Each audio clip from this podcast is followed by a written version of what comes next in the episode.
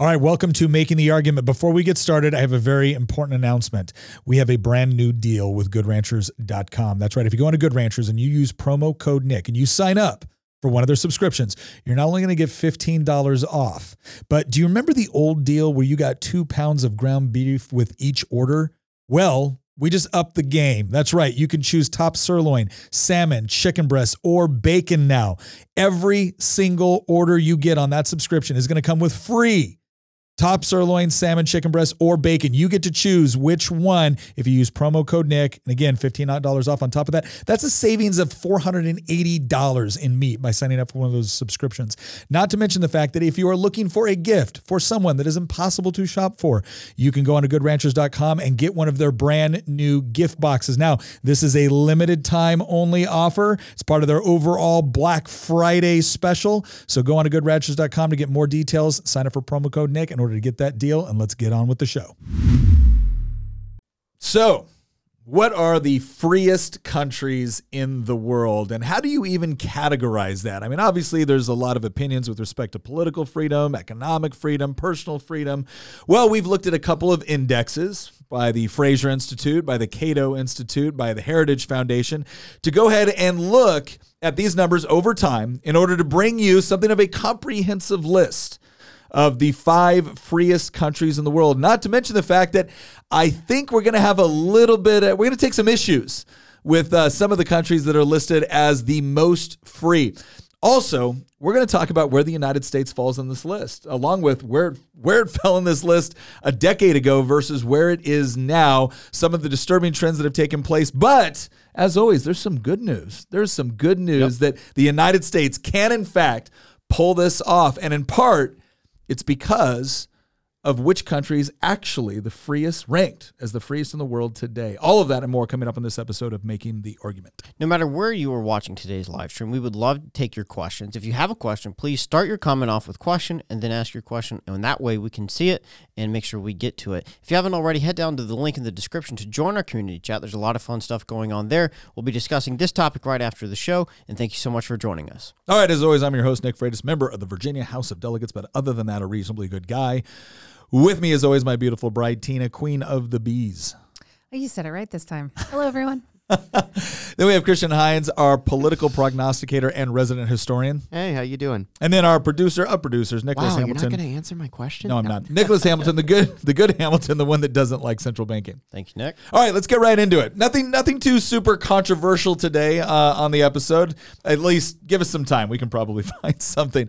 But we just wanted to go through this this idea because there's this interesting report that the Cato and the Fraser Institute put out called the Index of Human Freedom. There's also another report that the Heritage Foundation puts out called the Index of Economic Freedom.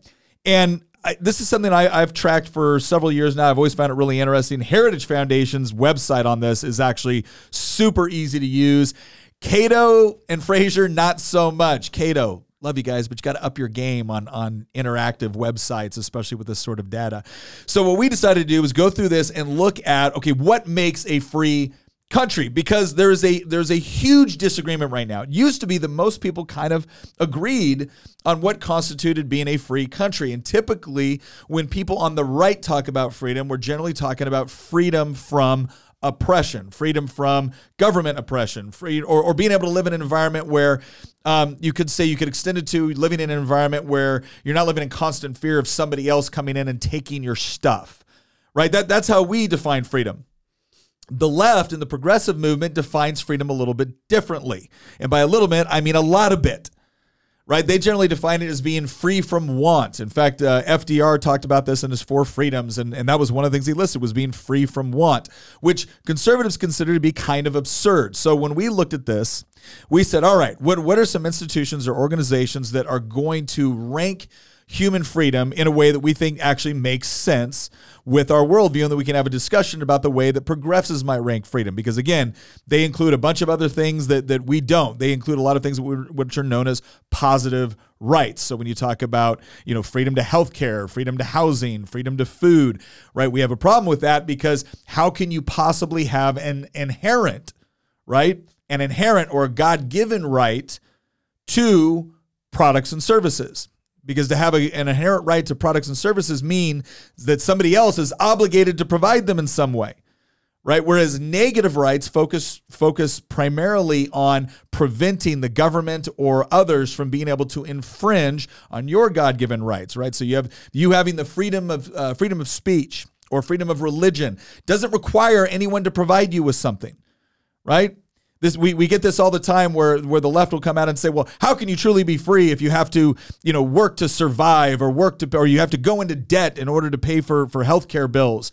And then we'll say, oh, okay, well, then if that's your definition of freedom, then the government owes me a firearm, right? Because the Second Amendment guarantees my right to keep and bear arms. How can I keep and bear arms if the government doesn't provide me a firearm? And they'll instantly shoot back and be like, what? That's not what it means. It means you have the right to have a firearm if you want one. It doesn't mean that we have to provide one through tax dollars. Oh, oh, is that how rights work? Yes, exactly right? You have a right to pursue happiness, right? You have a right to live your life the way you want, provided you're not infringing on the rights of others to do the same. But you can't have a right to other people's property. You can't have a right to their labor. And the only way you can have a right to products and services in the way that they're talking about it is that if you do have a right to the property or labor of other people. And last time I checked, we kind of fought a big war over this the United States. Not allowed to do that. All right. So let's go through and look at the executive summary here from the Human Freedom Index. This is our version of defining the terms so everyone kind of knows where we're coming from. All right. So they look at these. They, they said this eighth annual index uses 83 distinct indicators of personal economic freedom in the following areas rule of law, security and safety, movement, religion, association, assembly, and civil society, expression and information, relationships, size of government, legal system and property rights, sound money, freedom to trade internationally, and regulation. So those are the broad categories. And then you're going to see as we go through and we kind of ask some questions about, like, okay, why did this country rank so high? We'll look at some of the areas where they ranked lower, where they ranked higher. And if we need any more clarification on why they ranked it a particular way, we can do that. Now, I'm just going to say right off the bat, I don't necessarily agree with everything that they came up with as as being you know uh, as comprehensive as I would have liked it. All right, but with that said, these are the terms that we're working with right now. Let's go ahead and go to the fifth freest country in the world, and that's right, it is Ireland. Ireland ranks fifth in the world, so it ranks fourth out of 165 countries on personal freedom, and it ranks 10th on economic freedom. So one of the things that's interesting about this has been actually watching the trend that Ireland has been taking over time. So you see where they were in 2000. Uh, they were down ranked around 15, so they're still in the top 20. Uh, shot up to like the the second spot, second or third spot, you know, and now and now they're having around the fifth, right? So they've actually been doing pretty good. Now, what does that mean? So let's go ahead and scroll down here just a little bit so we can look at what we're talking about. So rule of law, they're like a 7.8 overall. Procedural justice, this has to do with kind of like the practical of going through the justice system. Then you have your civil. So again, when you're when you're trying to go through processes uh, or adjudicate claims, things like that, civil justice, criminal law, that's all pretty. Uh, pretty straightforward and they, and they rank fairly high right 7.2 7.4 uh, safety security and safety homicide they're at 9.8 disappearances conflicts and terrorism 9.9 that's actually incredible because i considering their history well, keep in mind most most terrorism, even in Ireland, was usually in Northern Ireland, which is technically part of the UK. Mm. So it was around Belfast and whatnot. So it's not as if it was. But if you would have gone to the early 20th century, I'll tell you right now, disappearances, conflicts, and terrorism, Ireland would have been way down the list when it was uh, before it became the Irish Free State. Um, movement, freedom of movement, um, and then when they talk about freedom of movement, they're also talking about international. Now, keep in mind, Cato is very libertarian. So they tend to push toward kind of more open borders, more freedom of movement um, for immigration and economic purposes. So when they get a six point seven, you know they, they're they're scoring them lower on. It's also worthy to note that this was pre COVID. Well, this is like right. right so this is right this as COVID like started to hit. Yeah. So, like, if you're thinking we saw a lot of lack of freedom uh, the last few years, uh, this isn't really encompassing all of that mm-hmm. necessarily, which is why a lot of people are going to have a beef with with this data. Later in the also, hold on one one thing I want to mention. I see people here from Switzerland and people from Sweden. If we mention your country, let us know you're here uh, because I know we've got folks all over the world. And if we screw up pronunciations, it's all Christian's fault. No, that's, that's, definitely your fault because you called it five minutes ago the Irish Free Strait. No, I didn't. Yeah, you did. Irish Free State. No. Uh, g- g- comment section. Let Nick know that he called it the Irish Free Strait, not state. Whatever. Um, but right. uh, we got somebody from Ireland. Um, I, I, it, it is worth um mentioning that later in this episode we do have other uh, other sources, not Yeah, just other this- indexes we're going to go through that, And- that are and- more recent too. Yeah, and what we're we're, we're going to spend a lot of time too uh, going over here a little bit later on the episode once we've kind of laid the groundwork for the countries that have, have been scoring the highest is we're really going to do a, a strong comparison between the number one freest in the world uh, and the United States and talk about some of the similarities and some of the differences. So as you can see, freedom of religion, freedom of association, assembly, civil society, all still pretty high within Ireland. Let's go over to the second column here. Go up here, economic freedom. All right, this is one where they they just, I mean, 6.2 on size of government. You are going to see this across the board on a lot of countries that are otherwise economically free. One of the biggest problems they have is the, excuse me, the size of government. So government consumption, to give you an idea what that means, it's they look at the total number of GDP and whatnot and government spending. One of the interesting things about GDP numbers, and one of the reasons why they can be a little bit misleading, is because GDP stands for gross domestic product, right? So what that means is everything, it's like the sum total of everything produced by a nation. Well, if the government comes in, prints off a ton of money, right, and then just spends it, your GDP goes up. Now, is that good policy? No, but it, you can you can use it to kind of you know manipulate it. Uh, transfers and subsidies. This has to do with a lot of your your welfare state issues. There's six point nine. Government investment ten. I mean that that was I was pretty surprised on that. Top marginal tax rate four point five. State ownership of assets seven point six. Um, legal system and property rights pretty high across the board. The the area where they get a little bit low is the legal enforcement of contracts, and some of that has to do with how onerous it is to go through the legal system. Go down. Um, sound money. They've actually done really well when it comes to sound money, comparatively speaking. Can you explain sound money? So sound money has to do with your, your overall monetary policy. It's it's basically about not only preventing inflation, um, but but the the degree to which people have confidence in the currency that that your your country you know produces. Um, and the various methods that you use in order to control inflation. So overall, they're actually doing pretty well. You're going to see that they're doing better than the U.S. right It's now. worth noting that they use the euro. That's true. That's true.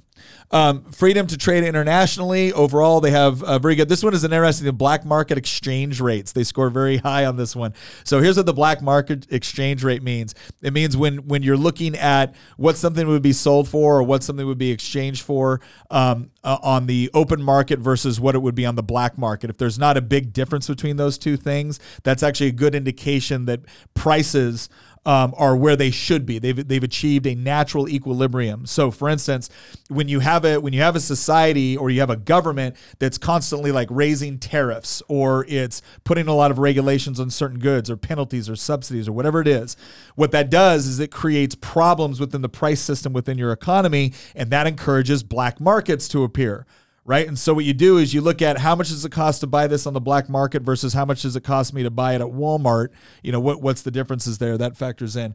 And then regulation overall, they do they do a pretty good job. So this is where Ireland's at. And and um, again, for anybody that's that's in Ireland, you or uh, that wants to comment on this. Uh, I visited Ireland back, gosh, in the late 90s, and it was beautiful. I mean, Ireland was a blast. I, I had a great time. I got to go uh, Dublin, Kinsale, uh, Ringadingle, like the whole the whole area. It was just it was awesome, beautiful Weren't country. you in Dublin on St. Patty's Day? No, I was in a little village in the middle of Ireland on St. Patrick's Day, and I was there and I had my cowboy hat and my boots in this like little village, little village in the middle of Ireland, and I had so many people try to buy my cowboy hat off me. Yeah. They, oh my gosh. Did they all know that you were an American because Oh, of it? come on. I mean, well, I was I was 18. Uh, drinking age in Ireland was 18.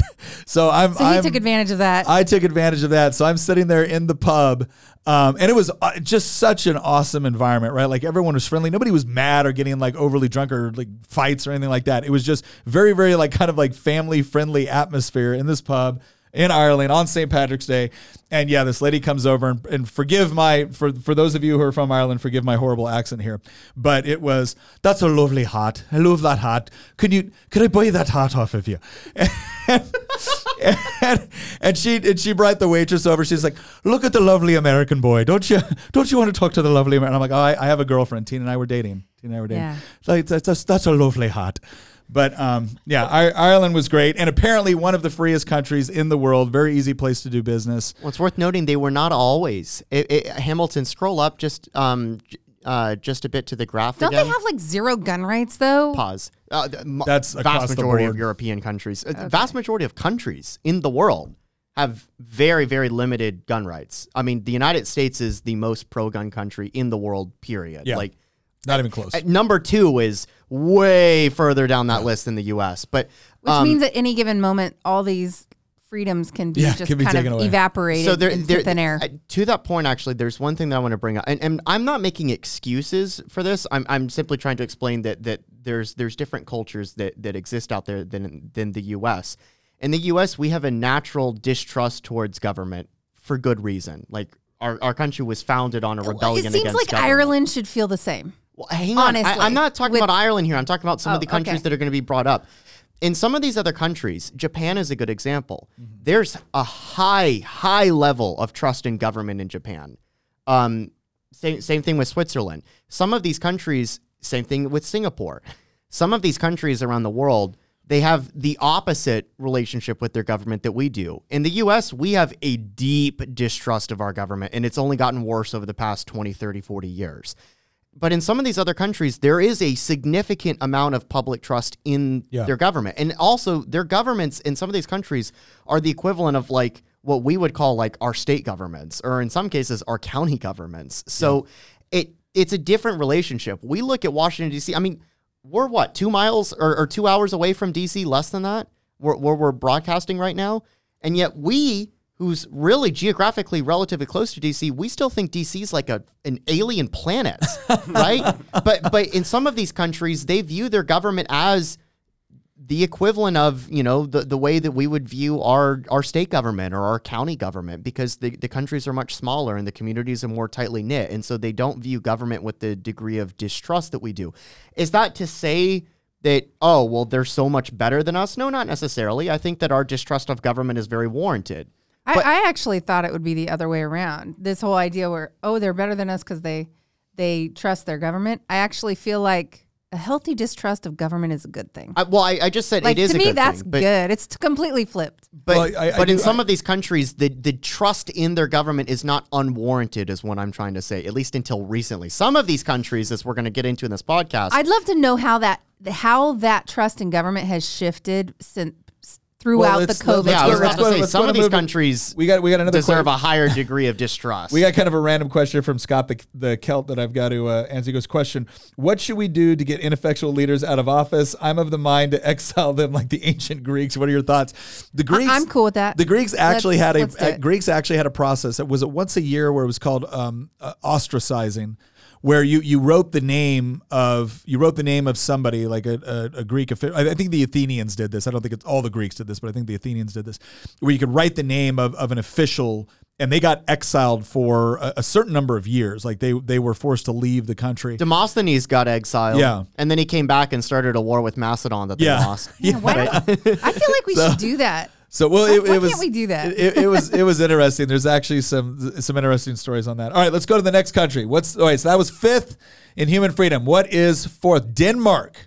All right, Denmark is ranked eighth overall in personal freedom and fifth overall in economic freedom. Now, here's one of the here's something I want to point out right now that I think is interesting. Bernie Sanders, everyone else loves to point to Scandinavian countries, Denmark being one of them, uh, Sweden being another one, where he says like, "Oh, see, socialism works. Look at these places." And and I think it was Denmark. The prime minister of Denmark felt compelled to actually come out and explain like, "We are not a socialist country." That was in 2016 when when that happened. Yeah. Now they do they do have a fairly sizable social welfare state, um, and, and I, I would certainly question I, I would certainly question the overall economic freedom based off of their tax burden because their tax burden is pretty high. Uh, in Denmark, but they make it easy to do other things like own a business, and and this is one They of have these, no minimum wage. yeah, this is one of these areas where I look at Cato and I'm like, okay, how are you ranking some of this? Because when when I look at overall tax burden, I, I think that should actually play a little bit higher role. Um, so there's but and, and keep in mind, this is comparatively speaking. When every country raises their taxes, Mm-hmm. Yeah. when every country raises their regulations because of COVID and whatnot, well then that's going to affect all the rankings. What one thing that I think is going to be really gotten across to our audience over the course of this podcast is that there actually truly are few rivals to the United States. There are some, Yeah. but there are few rivals to the United States when you when you look at the the, the total picture because a lot of these countries. I did we actually reveal yet what rank the U.S. No. is at? Okay, so I'm going to hold that We off. We're going to get to that later, but um, when you find out what rank the U.S. has, you're going to be like, wow. But you have to consider both personal and economic freedom put together. There's actually very few countries in this world that rank higher than the US in both of those categories. There's a lot that rank higher than the US in one or the other, particularly in, in personal freedom more than economic freedom. There's actually very few countries that can compete with the United States in terms of economic freedom. There are a couple, though. Yeah, We'll, we'll get well, to them and over the, the, and the other of thing you're going to notice by a lot of these countries is that they are significantly smaller than the United States. By the way, dark. That, that gets back to what I was significantly saying. That like smaller, they, yeah. they view their government the way that we would view our like city, Yeah. you know, cal- You you mentioned um, some of these people calling these countries socialist, and you attributed that to Denmark. But somebody, Dark Matter, says that it was Sweden.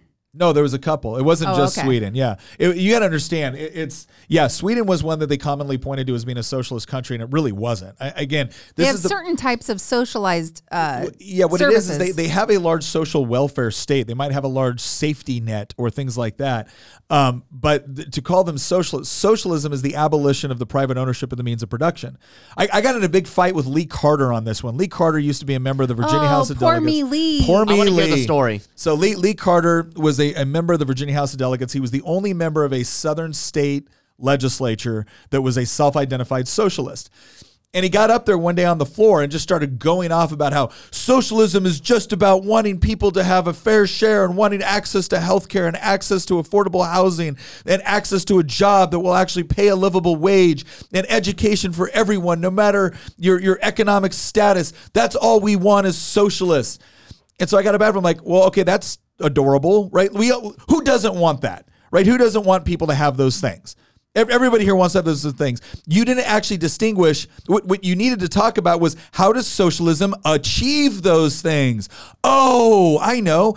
It's by seizing the means of production and putting it into the hands of government officials who will then redistribute and allocate resources in accordance with political incentives. Oh, doesn't sound so sexy now, does it? I mean, I didn't say quite like that on the floor, but the point was is that Maybe it, you it's should have. That would have been a viral it's moment this for you. It's this absolute garbage of here's a bunch of good things that I want, and I'm a socialist, which means socialists are the people that want good things. No, socialism is a process. It is a mechanism for achieving your end states. And oh, by the way, it has a horrible track record of achieving those end states. And so what you've seen is they have gradually over time modified or attempted to modify the, the impression of what socialism is. So now if you have a military, people are like, well, that's that's a socialist institution. No, it isn't. It's a government institution. You, you can certainly make the argument that that all governments in the West has moved more and more toward government control of things like retirement systems and healthcare, and I think that's problematic. But socialism is getting rid is is essentially eliminating the free market economy as we know it today. So anybody that is trying to say that Denmark's socialist either knows nothing about Denmark or Sweden or knows nothing about socialism. Probably both. Uh, some there are some interesting things in the chat that I think are worth mentioning. Uh, Extreme FPS uh, says, "Fun fact: Europe can have a have high taxes and have small militaries due to reliance on the U.S. military. Do you agree with that? Correct. Oh, I used to. So I used to joke around that. Um, I, I you know, people say Europe doesn't have a strong. You, you know, European countries don't have strong militaries. I'm like, yes, they do. They have the strongest military in the world. It's based in the United States. Um, and it's it's largely responsible for maintaining world stability at this point, or in some cases not so much. But the the point is, is yeah, they they have. Donald Trump was correct when he called out NATO for almost almost no NATO countries fulfilling their obligation to to spend a certain minimum amount of their GDP. I think it was two percent of their GDP on defense spending. Um, and and their attitude was, why do we need to? The United States military spends five percent, you know, Yeah. plus, and, and so they no, they they did, I think, get to a point where they were able to transfer a ton of money into social welfare programs uh, that they would have otherwise had to spend on defense if they couldn't rely on us. You should see. I I, I want to talk about that for a minute. Um, you should see opinion polling of European countries that show the number of people per European country that say that they're willing to fight militarily to defend themselves or their neighbors, and the number of people in those countries that say that they believe the United States would get involved in order to militarily defend themselves or their neighbors. It's like universally throughout the entire European Union and beyond. Um, overwhelming majorities of the public in these countries say that they think that the US would get involved if a foreign country invaded, say, like Croatia. But Yeah. overwhelmingly, the majority of these countries say, yeah, but I don't want to do anything to help them. In fact, this actually happened in Ireland. Ireland is not part of NATO. No. And when Russia invaded Ukraine, there was actually a debate within the, the Irish government of maybe we should should apply for NATO. And the opposition said, no, we don't need to apply for NATO because if we ever get invaded, the United States will defend us. That's also why we don't need a military. My stepfather um, served in the military, and he was stationed in West Germany in the 1980s at the very height of the Cold War. Um, I, I, basically, like during the arms race under Reagan. And he um, he told me because because he and I have had a lot of conversations about um, his time stationed in Western Europe when he was in the military, and he um, told me that of all the militaries that he he worked with during his time in the service, um, he thought the German the West German army was the w- most worthless military force he ever interacted with. That's incredible. That that somebody would be saying the Germans have a terrible military, Yeah, yeah. but but like the, the the historical narrative that we have on German military superiority is just not there anymore, and the reason why is because we subsidize them. We still have bases in Germany. Well, you you got to understand too that there, culturally in Germany there there's a and and for understandable reasons, right? There there's a a huge backlash against militarism in general. Um and, and so and that that I, has I that draw has- a distinction between militarism and I'm- having the I'm not- capability to defend yourself. Yeah, sure, fine, but when you're when you're this, this goes this goes into studies that they conducted about how French students, English students, and, and German students were taught about World War One. And and after World War One, German students were essentially taught that the the politicians had had you know abandoned Stab in the the military, back stabbed myth. in the back. Right in in the UK, they had taught that you know brave British went over to defend freedom, and in France, they taught them that war is a horrible thing and it's awful, and everybody was, were victims of it. Well, in, in World War One, France fought fought to the gosh dang it, my I keep doing flubs. France fought to the absolute like bitter end, and then in World War II, like three weeks and they were out. Remember when I told you that in August 1914, France suffered 300,000 casualties in one month? Yeah, we can't That's even fathom that. unthinkable today. But that's so that's the point. So let's get. Let's, I will let's, say we do have uh, some people in the chat saying that they absolutely would defend their country. I think Switzerland is one that mentioned. So Well, let's let's go through. Let's look We- at we- Denmark. we're not They're trying the to- one exception. we're in Europe. gonna- we'll get we're to not them trying in to a, drag on anybody here. So So I keep hitting cameras. All right, we're not. Yeah, we're just. All right, let's move on. Let's get through Denmark here real quick. let's scroll down. Let's look at some of the comparisons here. One of the things you're going to see right off the bat is that it's pretty similar to Ireland across the board on their freedom of movement, the freedom of religion, freedom of association, assembly, etc. Um, direct attacks on the press are, are a little bit higher over there. Their size of government, similar problem, right? Government consumption, uh, top marginal tax rates, things like that. Here's what's so interesting about, um, and and um, forgive me if I pronounce your name wrong, but uh, Jonas brought this up. Um, and he's from Sweden. Um, they, they have free market economies, but they have heavy public sector entities. So that's that's your big social safety nets and things like that. And what's what's problematic about this because some people will look at this and be like, well, what is it? You just said that the freest countries in the world have huge, massive government spending. Isn't that a positive thing? I, I would argue that it is not because over time, what ends up happening is the more the government sector takes over the economy, or the more the government is responsible for taking care of things that used to be the province of the individual or the family, the more reliance and dependency sets in. And that always has a negative long term uh, impact on your economy and on your country. look at the inflation rate that's currently gripping most of the Eurozone right now versus the United States. We've talked on this podcast many times before about inflation in the United States. And it has been historically very high compared to the long term trajectory. Over the past two to three years, it's been really, really high. But the inflation rate in Europe is significantly worse Yeah. than the United States. Significantly worse. Well, Some of these countries still have high, high double digit inflation, like like close to twenty percent or the, the- fifteen the, U- percent. the UK went out of their way to just really hurt themselves on, on their monetary policy um, when, when they essentially they were increasing inflation at the same time that they were they were you know raising interest rates, which is crazy because usually you raise the interest rates, but they they allowed this thing to buy back the equivalent of what they call treasuries, or they they don't call it treasuries. What do they call They it? call them gilts. Gilts. Um, This was last October in interesting, interesting name. but um, so they hurt themselves, and then uh, the the European Union has their own issues because you know they're they're connected by this monetary policy, but they have very very different fiscal policies among various nations, and so that's the issue you see where you know Germany and some of these other countries are constantly having to bail out other countries in Europe, especially places like Greece was probably the most uh, you know um, the the largest example where they had these massive social welfare. I mean, it's this idea in Greece that oh, you're retired 50 and you just live off of.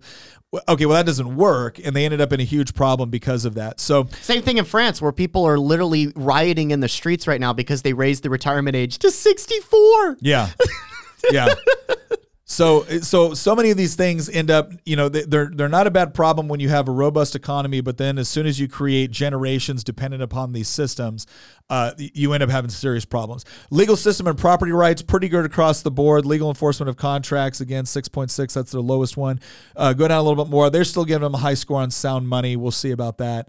Um, and then movement of capital and people again they, they actually score a little bit higher this is probably because um, you know the the EU actually has fairly um, lax immigration among all EU partner states Yeah, the Schengen area, you can walk across the border without needing to like get a visa or Yeah. get your passport stamped or anything like that. yeah Nick on the MTA channel, MD asks, "How do we return to sound money? Where should we start?" Oh gosh. So th- this is this is one of the mo. I- I'll tell you right now. This is the sad part, right? The the only way I think you're probably going to return to sound money is after the fiat currency system that we has goes through such such an abysmal crisis um, that it it it's required. Like there's no other alternative.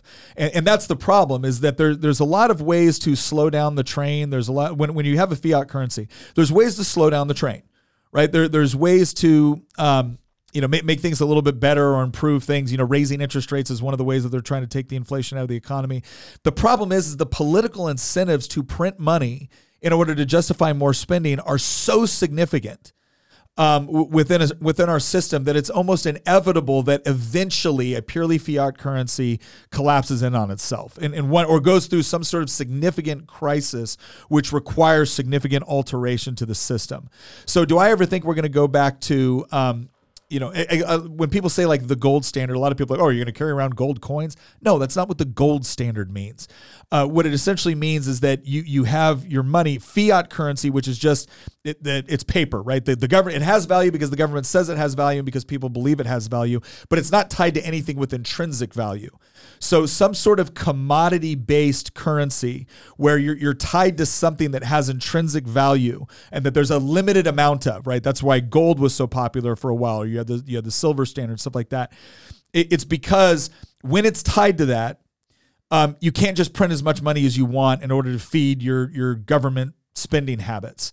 And so that that's where I can see us going back to some sort of mechanism where it's tied to something um, objective and limited uh, that will prevent the the sort of out of control government spending. But I don't see it happening without a major crisis. All right, so that's Denmark. Let's go to number three. Number three on the list, Estonia. So now it's getting interesting. we've been in Europe the whole time. Look here. at the trajectory of Estonia over the last 20 years. Yeah, and, and so Estonia was ranking. Um, it wasn't even in the top twenty back in two thousand, and it is almost very consistently moved up the chain. There was a little dip there. It looks like in two thousand twelve, but it has been rapidly going up. It's ranked six in personal freedom, eight in overall economic freedom, and something that's really important to point out here: Estonia used to be a part of the Soviet Union. Um, so th- this is our first Eastern European country, which was a, a former Soviet bloc country. Um, you know, A former part of the Soviet Union, not, even a its- puppet Yeah, yeah, not by its own choice, Yeah. right? Uh, but if you if you look here, you're going to see very you're going to see a lot of similarities: uh, rule of law, procedural justice, criminal justice. Now, again, when you look at criminal justice, an important thing to note here is Cato tends to be more libertarian. So they they tend to have a, a different view on criminal justice reforms. So you you there might be some people that have a more conservative bent that look at this and say, all right, well, why do they score lower in criminal justice? And it might be that there's essentially criminal law may be associated with drugs, maybe associated with marijuana. I don't know. I'm just saying in general. If you see a lower score there, there, there's some people that might look at that and be like, well, I don't have a problem with that. But they it ends up scoring them lower in, in the view of what is essentially a libertarian philosophy that's making these rankings.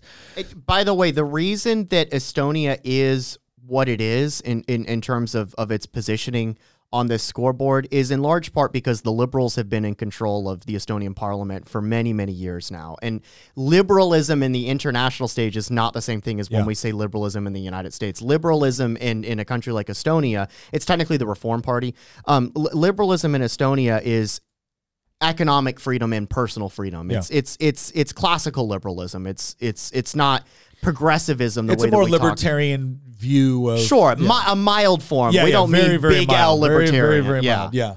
But they, they're the sort of people when you hear people like in the United States, Republicanism has generally been associated with, well, theoretically, it's supposed to be associated with free market economics and uh, rule of law and ordered liberty and things like that. Whereas a more libertarian view of these things, um, essentially on on a lot of the social issues, takes a, a different a different bent on everything from the drug war to marriage to things like that.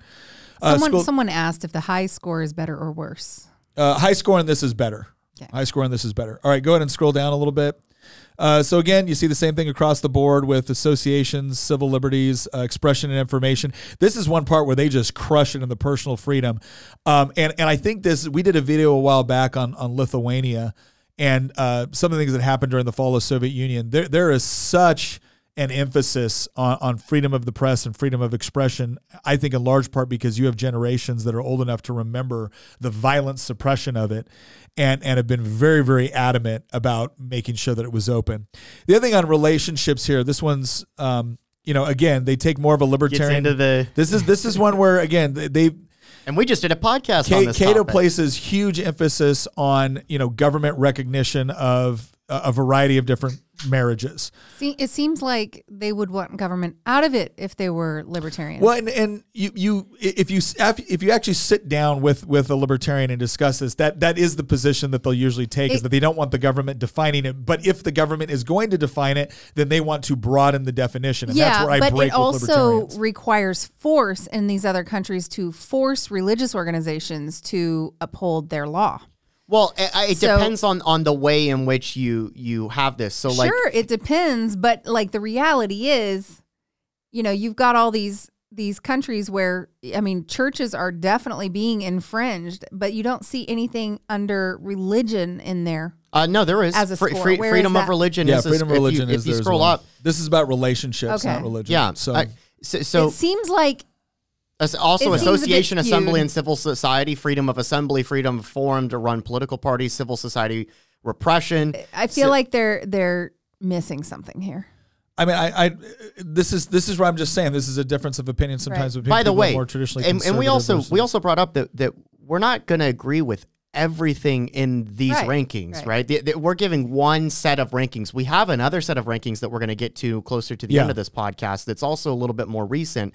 That I, I think and Nick thinks is is kind of gonna gonna highlight how it depend it depends on the category you're looking at. Mm-hmm. In some categories, you can say, oh, oh, you know, this country has like like think about it like this: if you had a society where everybody was free to vote. Everybody was free to vote. There was no restrictions on voting. It, it was it was super easy. It was basically a direct democracy. But there was no private ownership of property. If you were looking at it from a perspective of free elections, you would say this is the freest country in the world. But if you were looking at it from a ter- uh, from a position of economic freedom, you would say this country is no more free than North Korea is. And so it, it depends on the metric that you're looking at because on one hand, you can say, oh, you have a high degree of freedom here, but on the other hand, you have very little freedom there. So it's about understanding the nuance between the different categories and then piecing together all things considered, where does this country rank in terms of total freedom? And that question can only be answered by yourself ultimately, depending on what you value. The people at this table, I think the thing that we value more than anything else is economic freedom because I don't think you can have freedom without economic freedom. Otherwise, you're just voting on who's going to be running your life for you. And I don't view that as freedom. If you don't have property rights, if you don't have economic freedom, then it doesn't matter who you're electing to office because you're just basically electing your dictator. Yeah. Well, let's go. So let's look at a couple more of these here, just to see how it uh, so go over to the next column. Um, yeah. And there you go. One of the things that they score higher here is on the government consumption. So they don't have as, as significant issues with the overall size of government, transfers, subsidies. Th- those This is going to be something where I think over time, the transfers and subsidies issue is really going to be problematic. Um, across any country that has essentially chosen to make the government responsible for ever growing social safety nets. And here's why it's really easy for people to point at something like to point at the worst case scenario that's like the elderly person who has no family left who's completely destitute it's the the person that through no fault of their own through natural disaster or whatnot um, you know needs assistance. It's the it's the single mom scenario like it's, it's all of these things that are, are used to show that my gosh shouldn't we have some sort of like safety net of last resort right? They they for some reason they can't take care of themselves. They don't have a family to do it. They don't have a strong friend network to do it. There's not enough civic organizations in the particular area. Shouldn't there be something as a last resort? And and most people look at that and say well this seems to make sense. Here's what you need to understand on the political incentive side the more politicians can essentially hand stuff out, right, the better it is for them electorally. And, and so there is always a push to move more and more people into the category of qualifying for transfer and subsidy payments. Always. Right. And, and I'll tell you why.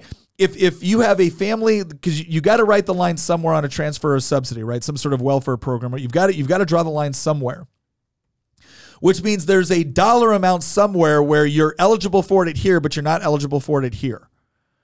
And you can always find, once again, somebody that it is very sympathetic that is just barely, barely doesn't qualify for whatever the subsidy or the transfer payment is. And so you make the argument that, well, shouldn't this person qualify? And most people are like, yeah, I, I get it. That's a, that's a unique situation. And so they change the goalposts. And then what happens? Well, now you have another category of people that are just oh, just they just barely barely don't qualify. And and over time that just keeps getting bigger and bigger and bigger and ends up becoming a, a situation where more and more people are taking out of that public pot than are actually putting into it. And what happens is you reach a certain level of insolvency. Well, do you think those same politicians are going to come back and say, oh gosh, we were wrong. This wasn't long term sustainable? No, they're going to create enemies. There's a reason why it's not working. It's because of greedy people over there. And if only these politicians had more control over the economy, they'd be able to fix it. So that's why whenever I look at things like government consumption, transfers, and subsidies, um, I get really, really worried. State ownership of assets, I get really, really worried about that because I look at that as a, um, uh, a fragile system over the long term. Uh, but Estonia is doing better in those categories. Uh, go ahead and scroll down. Again, you kind of see similarities here uh, across the board with with the other countries. We're not talking about major shifts. Whenever they talk about labor market regulations, a lot of that has to do with labor laws, unionization, things of that nature. And this is interesting because there's a lot of people. We actually talked about this once, and um, there's a lot of people that look at um, a job is something that the laborer owns. And this is a very, very important distinction. So in Virginia, we have what they call right to work, um, which is to say that um, you, you can't be forced to join a union within the Commonwealth of Virginia. We also have at will employment, which is to say that if your employer wants to fire you, as long as they're not firing you based off of something that violates uh, state or federal law. Like they can't fire you based off of your race or something like that. But if they want to, if they just decide they want to fire you, they can fire you. You're, you're not required some big elaborate explanation. Now, a lot of people look at that and they have this kind of visceral reaction. Well, that's not fair. That's not good. Well, it's certainly, there can certainly be times where it's inappropriate or it's wrong or it's cold hearted. But the, the question comes as one of property rights. So when a business creates a job, the job doesn't belong to the person they pay to do the job. The job belongs to the business. It has to, by necessity, belong to the business. What belongs to the person that is doing the job is their labor. And while the laborer should absolutely sell their labor, their talents, whatever it is that they're providing to the relationship, they should sell it at the best price they can possibly get to a company that is going to treat them with dignity and respect. They, of course, they should do all of those things. However, the company also has a right to hire the best person for the best price possible. So it's it's a little bit ridiculous to say that oh well a, a business is exploiting labor provided that the labor voluntarily chose that job. If the labor comes back and says we want more money for our labor, we don't say oh well you're exploiting the business. No, in, in, a, in a free transaction between labor and the employer, both sides are able to come to the table and determine how they're going to negotiate things like hours, pay, benefits, and things of that nature. And so when you see a lower score on labor market regulations, typically what that is, is the government putting their hand on the scale for labor unions. Now, you can argue all day long that you think that's better for the laborer. I, I would argue that that's actually a problematic um, argument. ultimately it is not Ul- ult- in the short run it is but ultimately it is not and the reason why like here's a good example in france it's basically impossible to fire somebody it is it is virtually impossible to fire somebody from a job um, and so businesses are extremely hesitant to hire anybody for anything um, there's a relatively low unemployment rate in france because a lot of people have jobs but Well, there's there a high is- youth unemployment rate. there is a high youth unemployment. It, it hurts younger people more than anybody else who don't yet have marketable skills. That's a phrase that my friend Tyler, the other Tyler, the one that's in politics, um, that lives in Harrisonburg, um, uh, that, that I remember he used He's once. doxing his friend over here. Um, yeah. But but like I, it, it is the, the the problem with societies like that when you make it extremely difficult to fire an employee is that you also intrinsically make it extremely difficult to hire one because businesses are going to be extremely hesitant to, to do so. And ultimately what that does is is that it doesn't equip people with new skills. So the reason the United States is the economic juggernaut that it is is because how how many times have you seen somebody who becomes a multimillionaire or multi-billionaire that started off working for another company, acquired some skills, and then used that to start their Oh, own business? like uh, the vast majority of them. There's this there's this idea that everybody that has this level of money just inherited all of it. Where it's like, wait a second, seventy percent of the people in the top one percent income bracket won't be there next year. Jeff Bezos worked at, at, at IBM before he started Amazon. And he used the skills that he acquired working there in order to build the idea that he had to be, that eventually became Amazon. And there's so many examples of stuff like that. Um, so I it, it, the the whole contracts thing and and you know like like labor relations and stuff like that. That's you know Cato only lists that as one of many, but that's actually quite high on the list. It's pretty, if this of- was weighted, that would be. I mean, and maybe I would weight it pretty significantly. Yeah. significantly. All right, let's go to the next country. All right, this this one I take some issue with. Um, now you you can see why they ranked it. You can see why they ranked it higher. And and if you look at things like size of government, What's the country for our audio New Zealand. listeners? Sorry, this is New Zealand. New Zealand is ranked number two. It's ranked 11th in personal freedom and fourth in economic freedom. Um, scroll down a little bit. We're not going to spend too much time on this, other than to say that I, I mean I, I got some issues with this. They score very very high on, on personal freedom across the board. There's uh, there's some issues with disappearances, conflicts, and terrorism, which quite frankly surprises me. Um, go ahead and scroll down some more.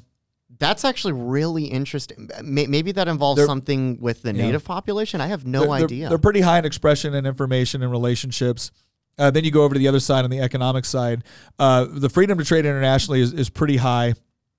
Uh, their movement of capital and people, they get a little bit lower score. That, that's kind of interesting because obviously we're talking about we're talking about.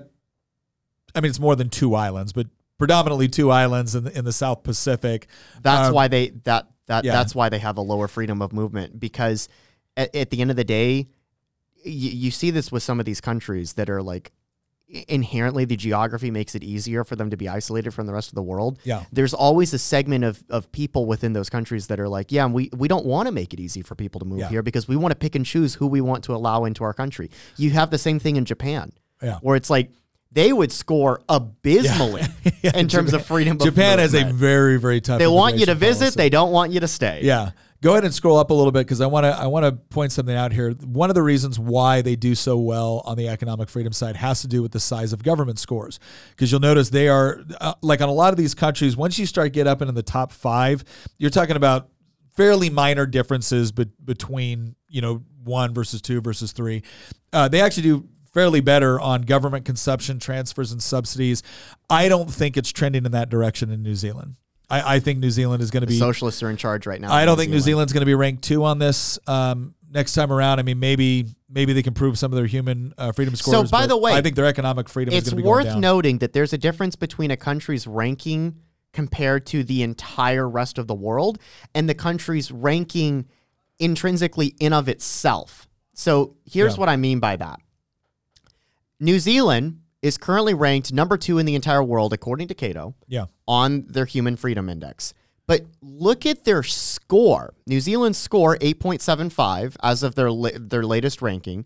But historically, this is something that I've I've been paying attention to as you've been going through this entire list. Yeah. Country after country after country, their score, not their ranking compared to other countries, but their intrinsic score has been on the decline. Yeah. New Zealand used to be ranked over nine, oh, over nine. Um, you know, got got a score of over nine. Now it's eight point seven five, and you see since 2016, and especially in the lead up to 2020, including 2020, it fell off a cliff.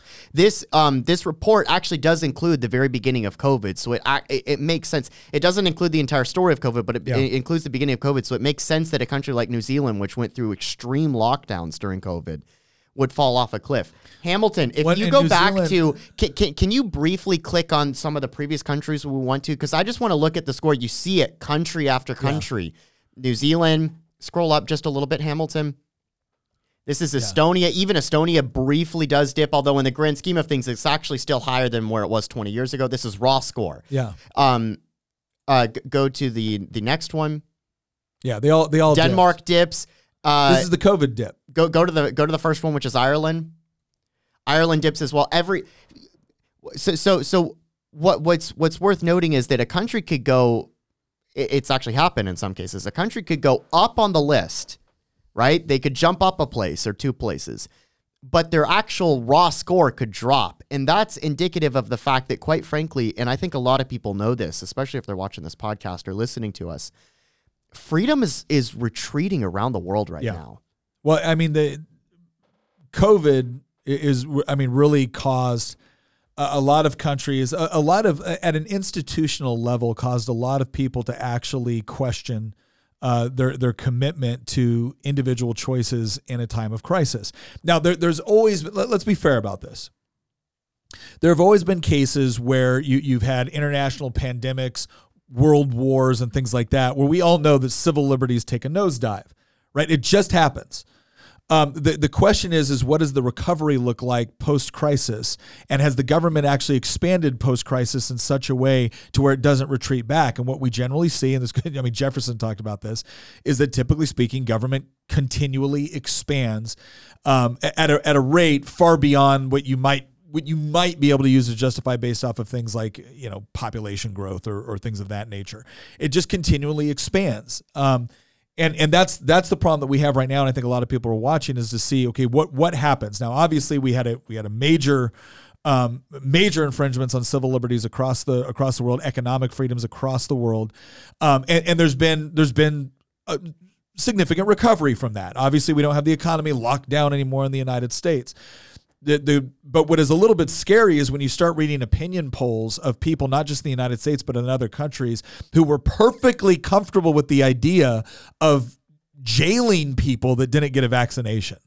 That's a little bit scary. And it was almost always the, the more left wing you were, the more comfortable you were with imprisoning people that didn't get a vaccine. Oh, it was worse than that. It would be imprisoning people that went out in public to protest lockdowns, even if they were themselves vaccinated. And also imprisoning people who spread disinformation about either vaccines or lockdowns or government policies. I'm sorry, but when you get to a point where government, where, where significant chunks of the population, in some countries, a majority, supported the government imprisoning people or otherwise punishing them Yeah. for voicing opposition to government policies.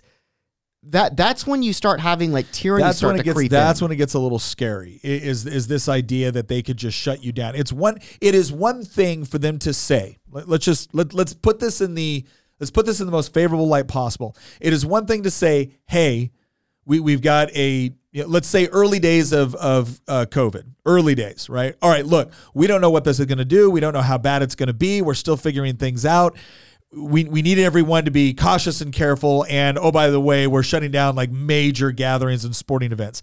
Now, I might not have liked that, but I would have understood the reasoning behind it. But when you go beyond that, when you go beyond something that's practical, but when the same people are saying, no, no, no, it's perfectly fine to go march in the street and spray paint buildings, like defund the police and, you know, F the police and everything else. But if you go to church, you know, that's going to be responsible for the, the death of civilization. Right, that's the part where we started to see right off the bat, like, wait a second, you're not as committed to this as you as you told us you were, and and but if anybody else says something against the government narrative, you're going to work. And now we know from the Twitter files and everything else, you are going to work with social media companies to essentially apply pressure to shut them down, cancel them, dox them. I mean, that's the part where it's like you you allowed for a threshold of government interference and censorship that was quite frankly terrifying. And I don't know that a lot of Americans, I, I think a lot of Americans that were already mad about it from the beginning stayed mad about it. I think there were some people like Bill Maher that said, "Yeah, this is this has gone too this has gone too far." What really concerns me is the 35 40% of the uh, like the far more like left-wing progressive who didn't think it went far enough and that still don't think it went far enough. Like even when you've shown them all the evidence that this was problematic, they didn't. And that's where when you look at these scores and, and you look at freedom of the press, I mean, that was and not just freedom of the press, right? Because the press sometimes was complicit in doing this. They were calling for censorship. It's, more freedom of expression. Yes, yes. And, and, and, and, freedom of assembly and freedom of speech, not necessarily freedom of the press. Because as you said, a, a, lot of times in a lot of these countries, and also a lot of these countries have have basically state media, right? You know, the BBC yeah. is is taxpayer funded in the UK, for yeah. example, right?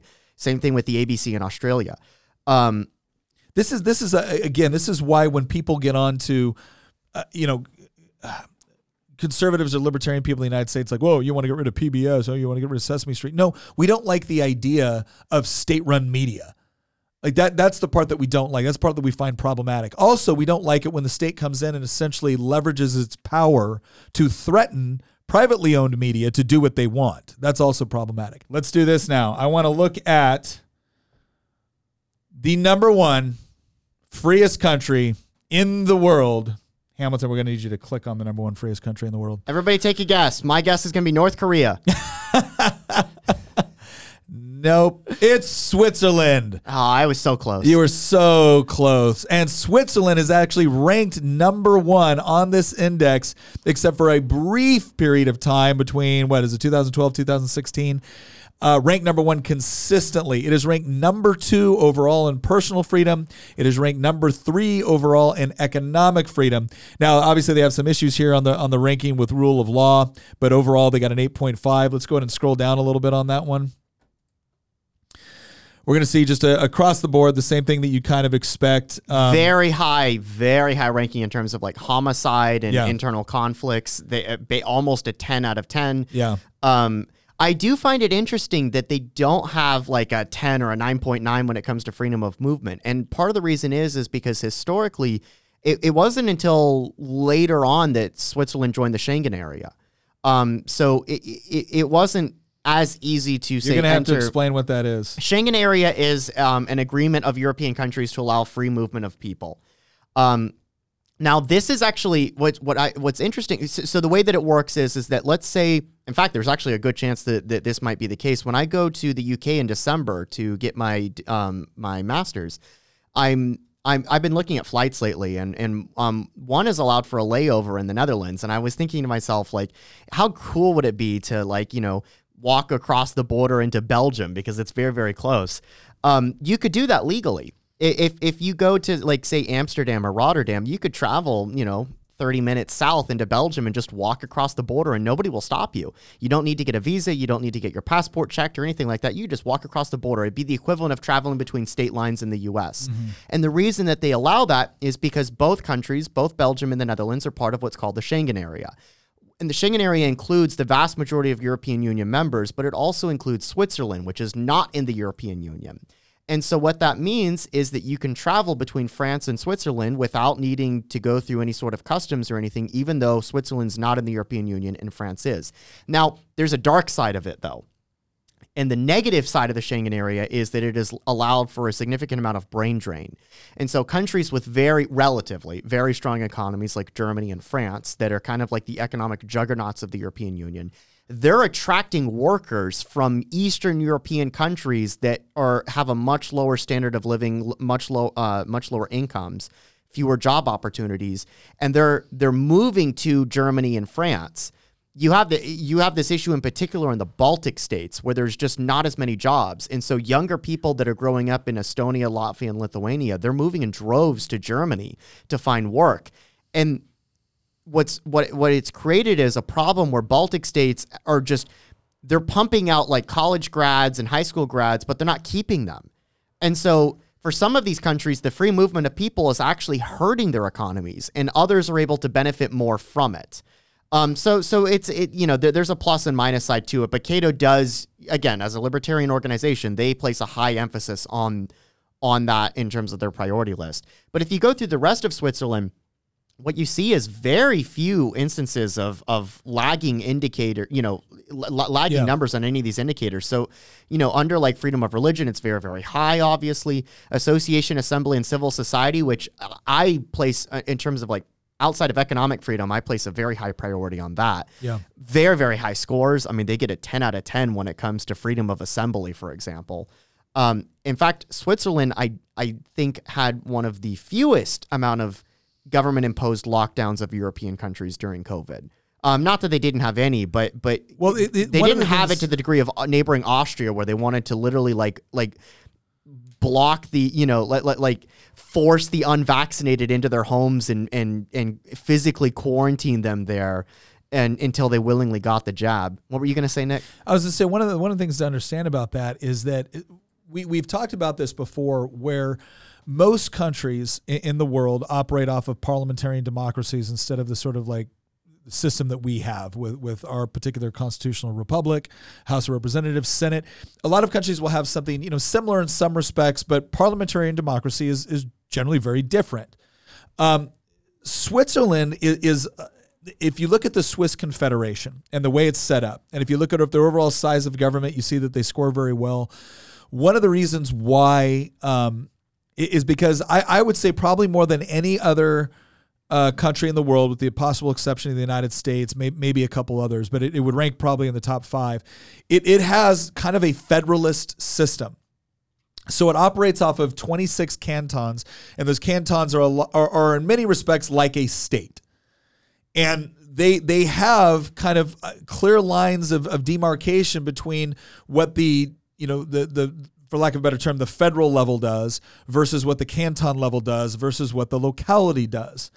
And so you you might go to certain localities or certain cantons that that have you know more laws, more regulations, more rules, but but overall there, there's a lot more freedom in that system rather than a centralized body. It is the- not a unitary yeah, state at a all. centralized body sitting at the top of the country, pretty much determining everything, and that is that is rooted in, in Swiss history that goes back hundreds of years. Oh, it goes back like like uh, basically a thousand years because they used to have what was called in Swiss history the Old Confederation, Mm-hmm. um, and that was the one that Napoleon invaded and conquered Yeah.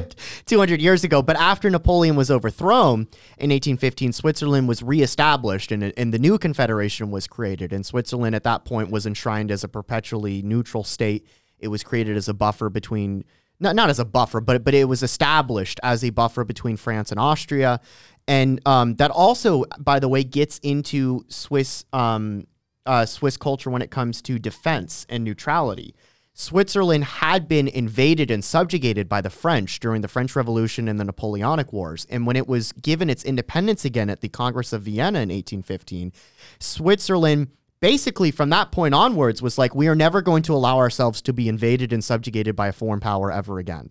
And from that point on, Switzerland placed an extremely heavy emphasis on defense to the point that in, in both world wars, Switzerland mobilized despite not being invaded. Swi- uh, Switzerland maintained conscription, still does. Um, Switzerland even mandated gun ownership. Yeah. Actually, mandated, mandated gun, ownership. mandated gun. It was it was a legal requirement for for for men to to have a firearm in their house, and um, Uh, Switzerland also historically spent a significant amount of money compared to other European countries on its defense budget. It still does. Um, and and this um this legacy continues to this very day, which is part of the reason that Switzerland has a very low homicide rate. Because how likely are you going to want to break into somebody's house if you know that it is mandated under law that everybody have a firearm? Yeah. So um, now again, libertarians might have a problem with the whole conscription thing and the and the ownership of firearm thing being enshrined in law, but to to Nick's point, the the Swiss government structure, the way that it works is a lot of people don't know this unless they've actually gone gone to Switzerland. There is no Swiss language. Switzerland is a multilingual, trilingual confederation. There actually, technically, there's four languages because Romansh is is a legally recognized language in Switzerland. That's kind of a mixture between Latin and German. But um, in Switzerland, there, there is no Swiss language. There's German, Italian, French, and Romansh. That's the fourth one. Um, nobody really knows about the fourth one though because it's basically only native to Switzerland. But um, what that means is is that how do you keep a country together when your neighbor speaks a language that you don't speak? Yeah. Well, the way that you keep it together is you don't force your will on them. You allow your neighbor to live his life the way that he wants to in his canton, and you live on the other side of the country. Let's say you live in the French speaking part. You don't go to the German speaking part and try to run their life for them at in at- in the capital. You don't go to to to Zurich or Bern or anything like that and say, I'm going to, you know, pass a bunch of laws to tell the German speaking part of the country how they should orient their lives. No, I, they leave me alone. I leave them alone. And, and we come together at the national level and we only deal with things like monetary policy or defense or, you know, foreign relations and customs and entry and Well, migration. if you, if you think about it. if you think about federalism in the United States, that's what it was supposed to be, and you see a very similar setup within uh, the Swiss government. They they have representation based off of the cantons. They have representation based off of half cantons, and then they and then they have other that is is more forms of like direct democracy. Um, I also want to thank uh, Cal for his donation. Thank you very much, Cal. We really appreciate it. My and he, he mentioned uh, our our oldest daughter is going to be getting married, and so thank you very much too for that. Um, yeah, so so they they actually have embraced a federalist style system, and, and as Christian uh, mentioned, this is somewhat. It, it wasn't just by um, it wasn't by accident. It wasn't like they all got together and said, "Hey, this would be a great way to do it. Let's let's divide this up." No, it's if you look at the at the history of, of Switzerland, this made sense. This is how this confederation has has operated, and by by if you look at the original intent of the United, the federal government of the United States, you saw something similar. It was the idea that the powers of the federal government are limited and enumerated, right? So not a lot of powers, and they're very, very specific on what they're supposed to do. And the powers at the state level are, are broad, right? State states actually do have a great deal of authority. It wasn't until later in kind of a reinterpretation of um, uh, oh gosh, uh, it was the legal interpretation that took place with respect to substantive due process and and um, the idea that um, the Bill of Rights were actually limitations on state power, not just federal power. Most people don't know this. In the United States, the the original when you look at the Bill of Rights, first, second, third, fourth, fifth, and all of that, those were limitations on federal power, not limitations on state power. It wasn't until the 14th Amendment that they applied to and, states. well, and it wasn't even and, and even And it wasn't until later the Supreme Court started using it Yes. all the time to make it apply to states. Yes. And there were some very positive It was the things from incorporation doctrine. Yes. There were some very positive Yes. things from that, but there were also some negative things from it too. Yeah. The positive things are obvious, things like the civil rights movement and stuff like that. But Yeah. but the, the negative side is is that this is how you get scenarios where the Supreme Court will come in and it routinely will strike down state laws under the 14th Amendment. And in some cases where I think, and many other conservatives and some libertarians would probably agree that that some of these instances are inappropriate. Yeah. But the reason that it takes place is because of the stuff that you just brought up, Nick. So what what what it suggests is that the U.S. and especially post Seventeenth Amendment, the U.S. has been retreating from federalism. Yes. We have not been embracing uh, increasingly, and you know this. It, it- Nick knows this from firsthand experience as a politician. But for those that are listening to us or watching us, you're probably watching us because you don't agree with what's going on in DC right now. I have a very hard time believing that our core audience would say that they approve of what is going on with the federal government in Washington DC.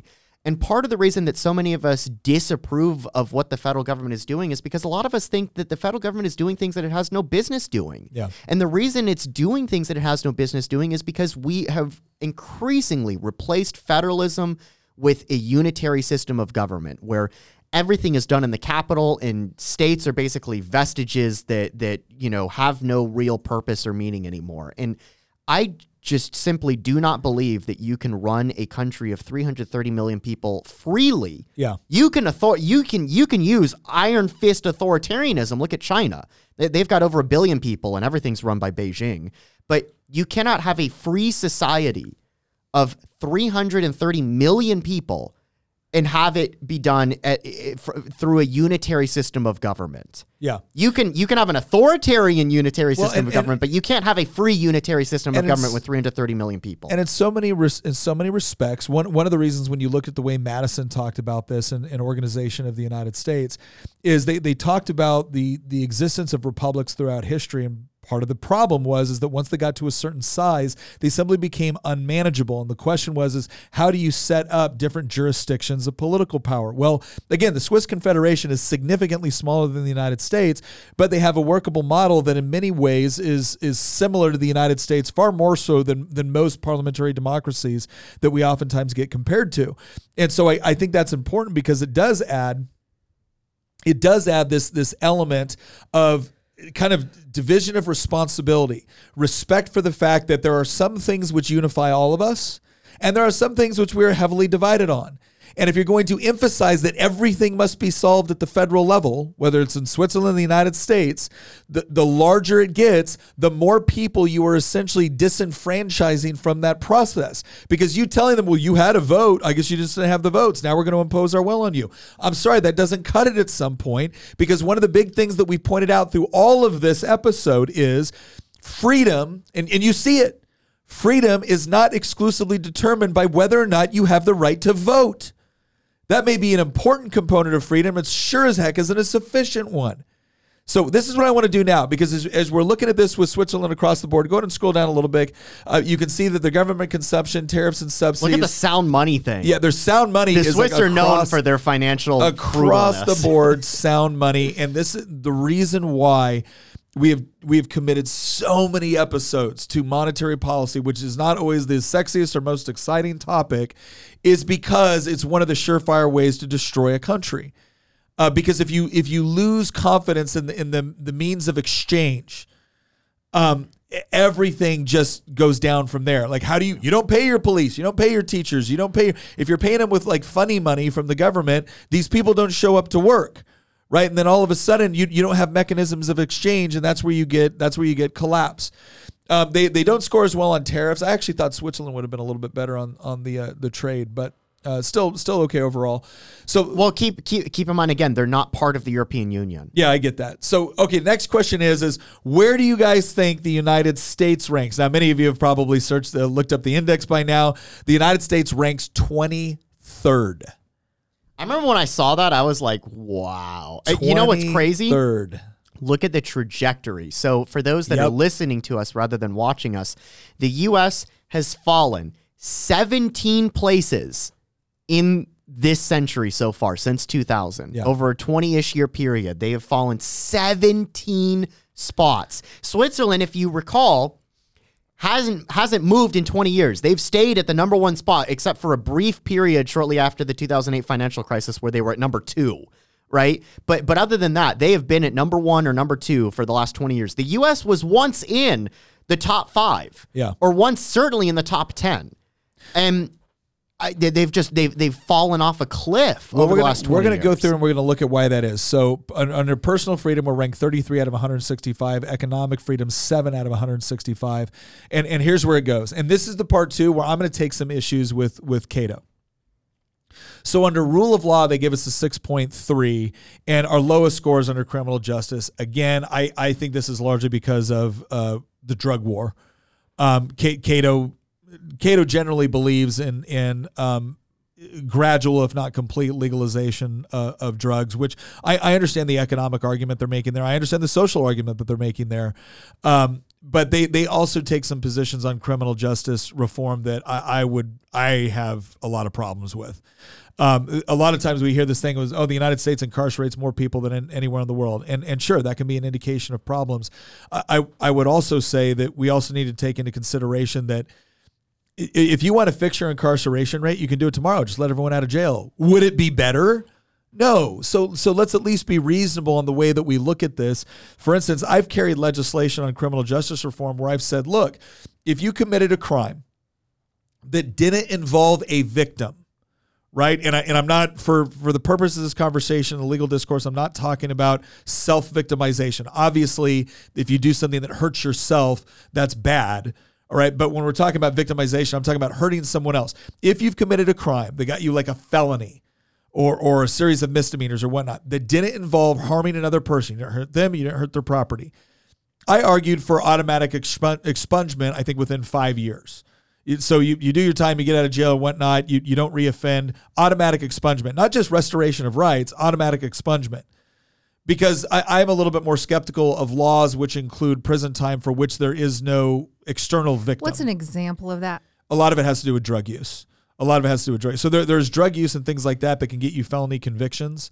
Um, that I, I don't I don't think necessarily again I, I don't think necessarily should should keep you with a felony record your entire life should keep keep you from voting should take away It is kind of interesting when they when they legalized marijuana and we had people getting out of prison for possession of marijuana and there was one guy that got out of the vehicle and just pointed at this huge billboard sign talking about local dispensaries yeah and he just thinks he was like I, I just spent 20 years in prison yeah. and now they're just selling it at the store Yeah. well and, and keep it keep in mind too there's a lot of there's a lot It's of stuff numbers like that that I find very. there's a lot of numbers that they get thrown around this idea that there's a bunch of people in jail in the United States for like simple marijuana possession. That is not the case. I'm sorry, it just is not. Um, but I, again, so do we have work to do within our criminal justice system? Absolutely. Uh, but something tells me I probably wouldn't rank us at the same place that, that Cato does. It, it, what it means is is that we need to be careful what type of work is done because as we've seen in blue states or states that briefly had blue state control such as Yeah. Virginia the way that, that that Democrats went about criminal justice reform in some of these states was quite frankly extremely counterproductive Yeah. in terms of public safety there's a difference between saying we need to make sure that the justice system is treating people fairly and and that we're not giving disproportionate sentences for things that are nonviolent crimes whereas uh, there's instances where people commit murder and they're sentenced to less in, in crime uh, l- l- l- less in prison than than people that don't do that type of stuff Yeah. but instead engage in other activities there's a difference between saying okay you're right we can we can work towards fixing that and saying we're going to be soft on crime Yeah. and treat criminals like they're the victim here And that, and that is essentially where I think I've seen a lot of this go. And it was primarily on the left, but I've seen it in libertarian circles as well, where I will sit there with fellow people that we have very, very similar political philosophies. And I'm looking at them going, wait a second. The person you're talking about hurt another human being pretty significantly. And this idea that, well, well, why shouldn't they have the right to vote? Because they've actively violated the right of somebody else to be able to live their life. They've violated the non aggression principle. And it's, well, if it's an essential liberty that it's an essential liberty that, that takes place as a part uh, under condition uh, of you operating in society in such a way that doesn't take away the rights of other people. And that's the part where I, th- I think sometimes there's a there's a disconnect on some of this. I, I always say that when you haven't created a victim, I, I'm actually very sympathetic to uh, adjusting the law or looking at diversion programs as opposed to Well, the the, the criminal criminal just justice reform and or just just the legal system in general. Some of these uh, debt to society kind of things, like oh, I've paid my debt to society. Well, if you do have a victim, have you really like have you repaid Well- what the victim lost? Really? Because what I constantly see is that they've maybe paid their debt to the government yes, but they have not paid their debt to the victim. And so society says they've paid their debt, but you still have a victim that is has lost everything in some cases or or is out all kinds of money. The government got what they wanted, but the victim still got victimized and it never got repaid. I, I think there's I think there should be a huge distinction between debt to society versus debt to your victim. In fact, I think if we put more emphasis on debt to your victim, we would actually be we would actually be organizing everything in the proper posture, which is to say that it, it's yes, you, you owe a debt to society in the sense that we had to have a, a criminal justice system that because you violated a law that let- let's just say was a good law, right? Like murder, fraud, theft, burglary, you violated that, which means we had to have police to find you. We had to have, um, you know, a, court system to prosecute you. You got provided with defense and the whole deal. So, do you owe something for all of those expenditures on behalf of society if you're found guilty? Yes, but the primary person that that should be concerned here is the victim. That's the person that we should put the most emphasis on restitution for as a result of your actions. And it's the one that we should be constantly reminding the person that you're not here just because you broke a law. You're here because you hurt someone right? And we need to prevent you from hurting other people at the same time that we need to put greater emphasis on you actually providing, you know, something restorative to the victim themselves. I've got a question that I want to read off um, from Abby, and she said that um, she she said something along the line. Oh, here it is. She said, "Yeah, we went down pretty deep. What was the U.S. ranked five years ago?" I Uh, go find and that kind scroll, of scroll up. Yeah, look at that. Like so, five years ago We were in the top 10. Top ten. Five years ago, we were in the top ten. We dropped seventeen. What yeah are the- because what are the Tyler other- brought up that maybe this is just coincidence, but Tyler brought up that it's gone down heavily since the Trump administration. Mm-hmm. What do you think? Because we're, I mean, well, I, I want I I, think want they're to know scoring something. I, lockdowns. I want to know something. C- can you go back down? Um, because law isn't the only one that was skewed. Movement. Yeah. What the heck does this? What are they grading on? we don't have open borders. Cato, Cato is largely an open borders institution. So Okay. they, they want they want larger freedom of movement across the border, legal freedom and which of is one of across the border. reasons probably that we went down under Trump. Yeah. I don't think it's the only one though, because No. and, and we've talked about this on this podcast before that we're we're not afraid to criticize Republicans when we feel like that it's justified to do so, right? I, I, I like we're we are not a Republican Right. podcast. That's fine, but right? just just point to where it is. Well, Like, what did he do that brought us down? Yeah, no, no, I, I get it. Let, let's let's scroll down. Let's look at some of the other ones here because this will tell us kind of like where we're at on some. This honestly, I think needs to go much lower. Expression Yeah. and information. I'm sorry, but direct attacks on the press, I don't believe anymore. The United States scores a 9.8 out of. I mean, think Well, about think about This what is the older. FBI. This is also older, and everything hadn't come to light yet. This is And true. I mean, all the Twitter files came out and showed like the FBI totally strong arming Twitter into. That, that's my point. That like, wait until their 2023 report comes out. Yeah. yeah. Right. Like like because I'm absolutely convinced that that number is going to go significantly lower because uh, increasingly we do not have a free press in the United States. We have a captive press. We have we have state journalists. We have a fourth estate that is basically working on So, behalf. yeah, but what they're of going to the federal what they're, what they're going to look at, what they're going to look at is is the laws on the books because that's that's the objective standard. You look at the laws on the books, and then what you do is you take instances of of the government using methods of intimidation. Now, I think the Twitter files, I think Twitter files are going to really hurt our expression and information rank. Um, be, and they should because we we actively saw the government during um, a couple of administrations now uh, and not always at the behest of the Trump administration, but definitely the behest of, of you know the Biden administration or the the you know the bureau, excuse me, the bureaucratic state, using their leverage to intimidate um, private sector companies into censoring people. Uh, let's go over on this. So that's on the human freedom side. Let's go. I have a feeling we lost some under Trump due to tariffs. But we did, but it's not bad.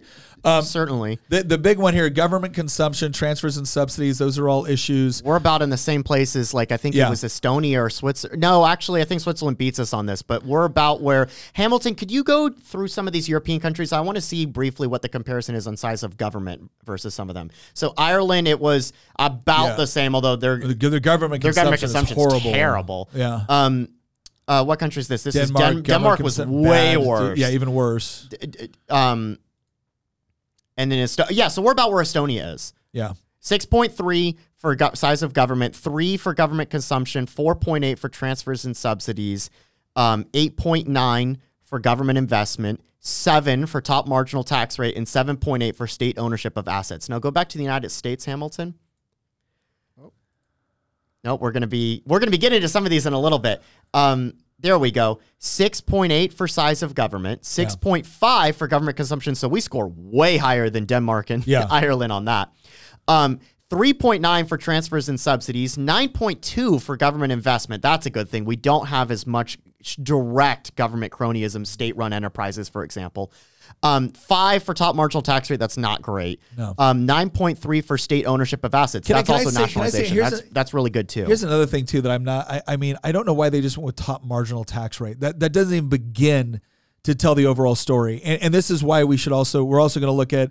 Uh, look, I, I know we've got a couple more things we got to we got to hit on right now, but this is this is kind of go ahead and scroll down some more on the United States. Let's look at some of so legal system and property rights. We we score you know pretty, Pretty well decent. pretty well overall. It's not perfect. 7.6 the, the mil- military interference. Let me look something up here because I want to properly understand what they mean by that.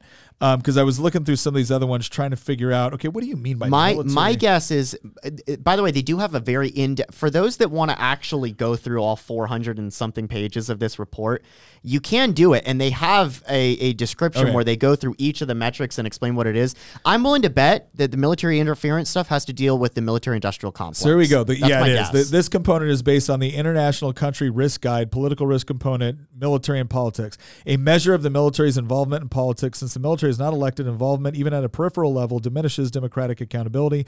Military involvement might stem from an external or internal threat, be symptomatic of underlying difficulties, or be a full scale military takeover over the long term assistant military government. Okay, blah, blah, blah, blah, blah. All right, let's look at this. They put military interference at 6.7. I'm going to tell them right now, I, I think they're, come on. I, and don't get me wrong. I, I have an I have issues with the military industrial complex. I have the I have an issue with um, and, and I've worked in defense contracting. I spent the first eleven years of my adult life in the military, so I, I get it. But six point seven, we get a six point seven. keep in mind keep in mind though that hamilton click on on any other tab that we're not going to go to before do a keyword search for myanmar real quick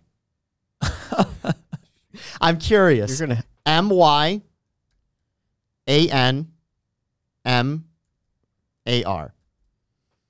which And used to be and Burma. Press enter. It used to be Burma. Yeah. Press uh, press enter. One, Yeah, more, one time. more time. There we go. Now scroll down.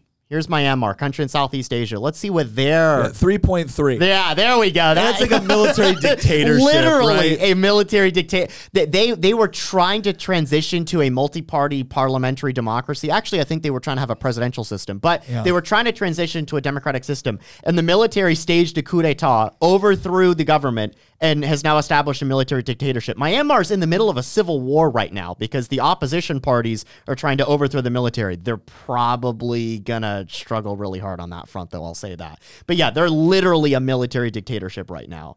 Yeah, Um, I, I just I, I think that again, go back to the U.S. real quick. I, I just think six point seven is this is this is kind of Cato coming in through through some of this. Um, integrity of the legal system seven point four. Okay, legal enforcement of contracts. Okay, regulatory costs eight point nine. I'm surprised that's actually as high as it is, but again, it's it's comparative. Um, reliability of police seven point eight. Man, the progressives will never buy that. S- okay, sound money. They're out of their. I dang don't mind. believe this. They're at out of their dang mind. They scored us way too high. We need to have like a seven or six on this score. I mean, this is just this nine point six for those in that are listening. you guys. I know this it's, it's this was 2020 was the final year they were scoring Yeah, but of in this. 2020, we, We printed printed three s- trillion dollars. on. it was more Hold than that. It was like it it was like five trillion or They're something taking like that. into account 2015 to 2020.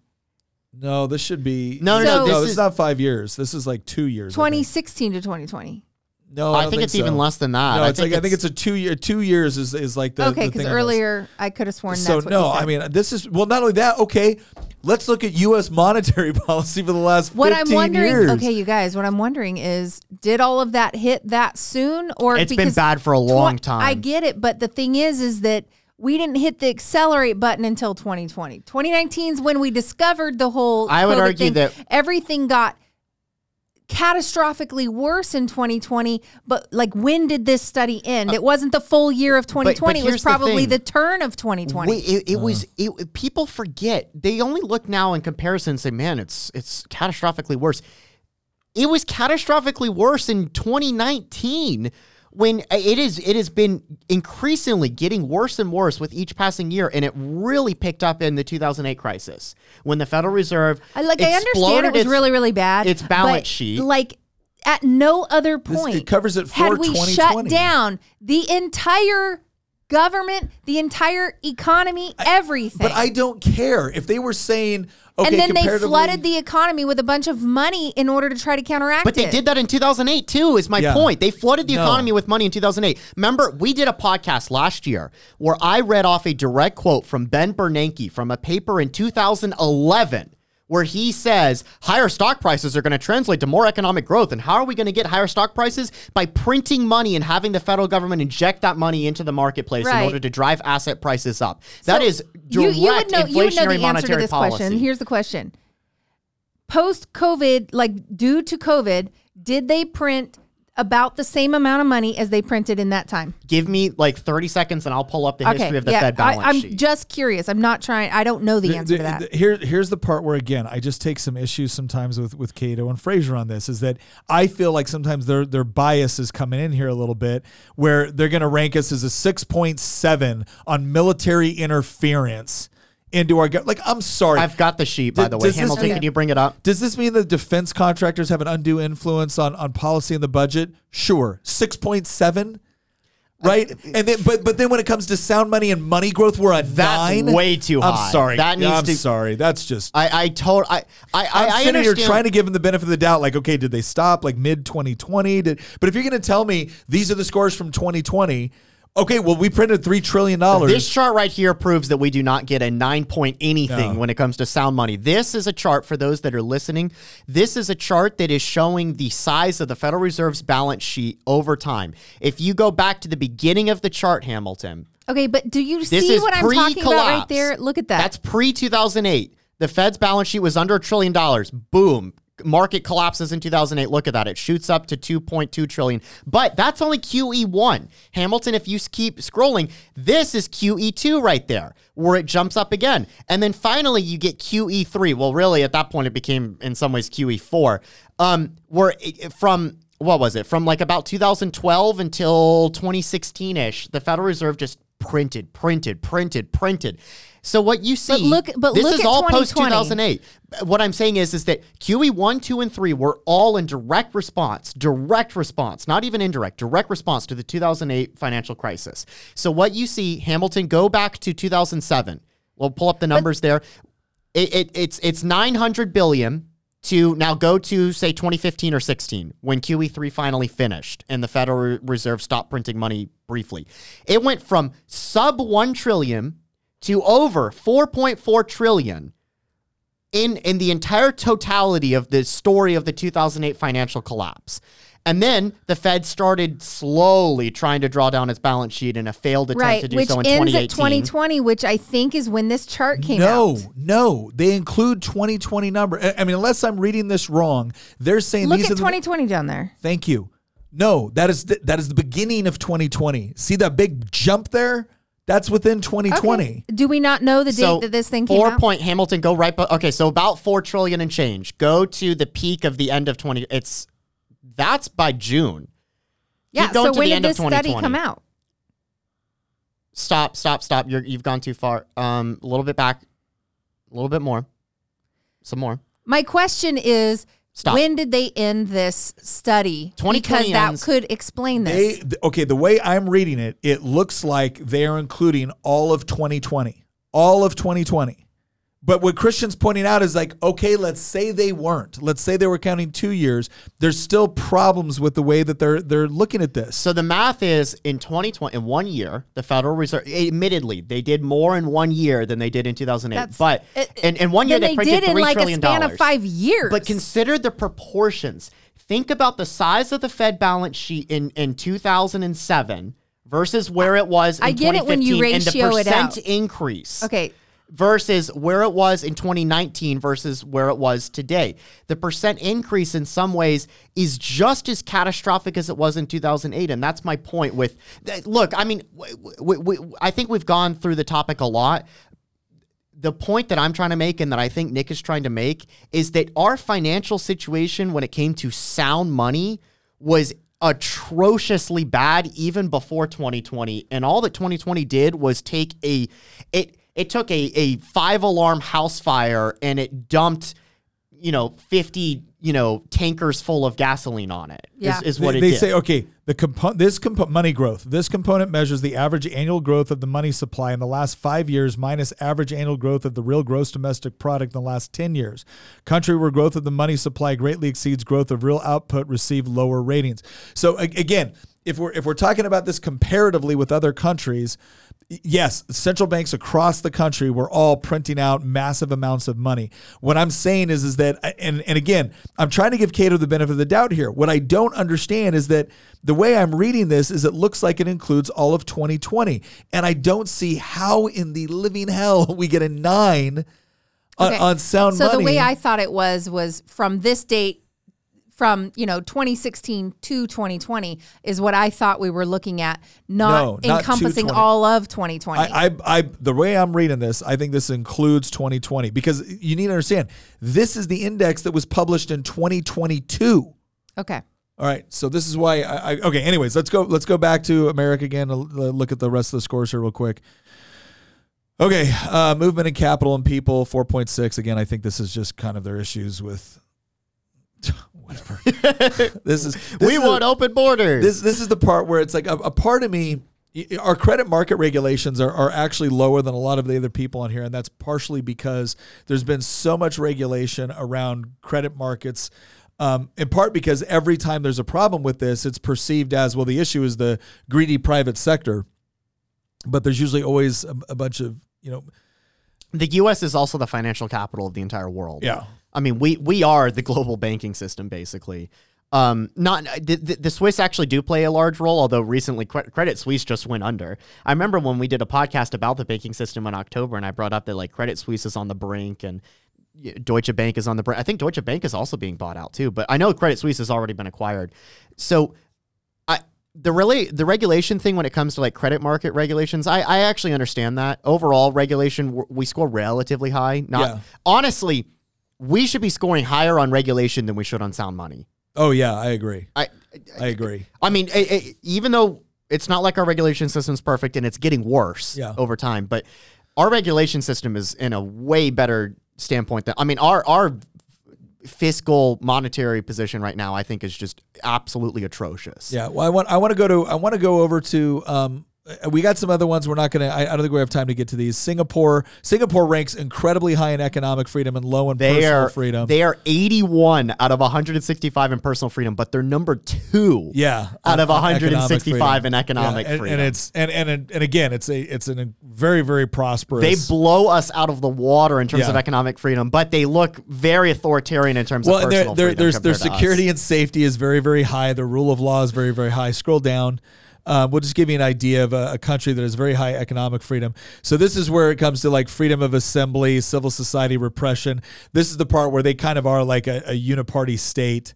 Um, there's really only one political party. Scoring only a 2.7 on freedom of assembly. Yeah. that's Yeah. that's So quite they- bad. they- they but then the, uh, Hamilton, if you scroll over, yeah, and freedom of, of expression. Expression. and information, Yeah. direct attacks on the press, that's really bad. Media ex- and expression 4.0, direct attacks on, on the press is 5.6.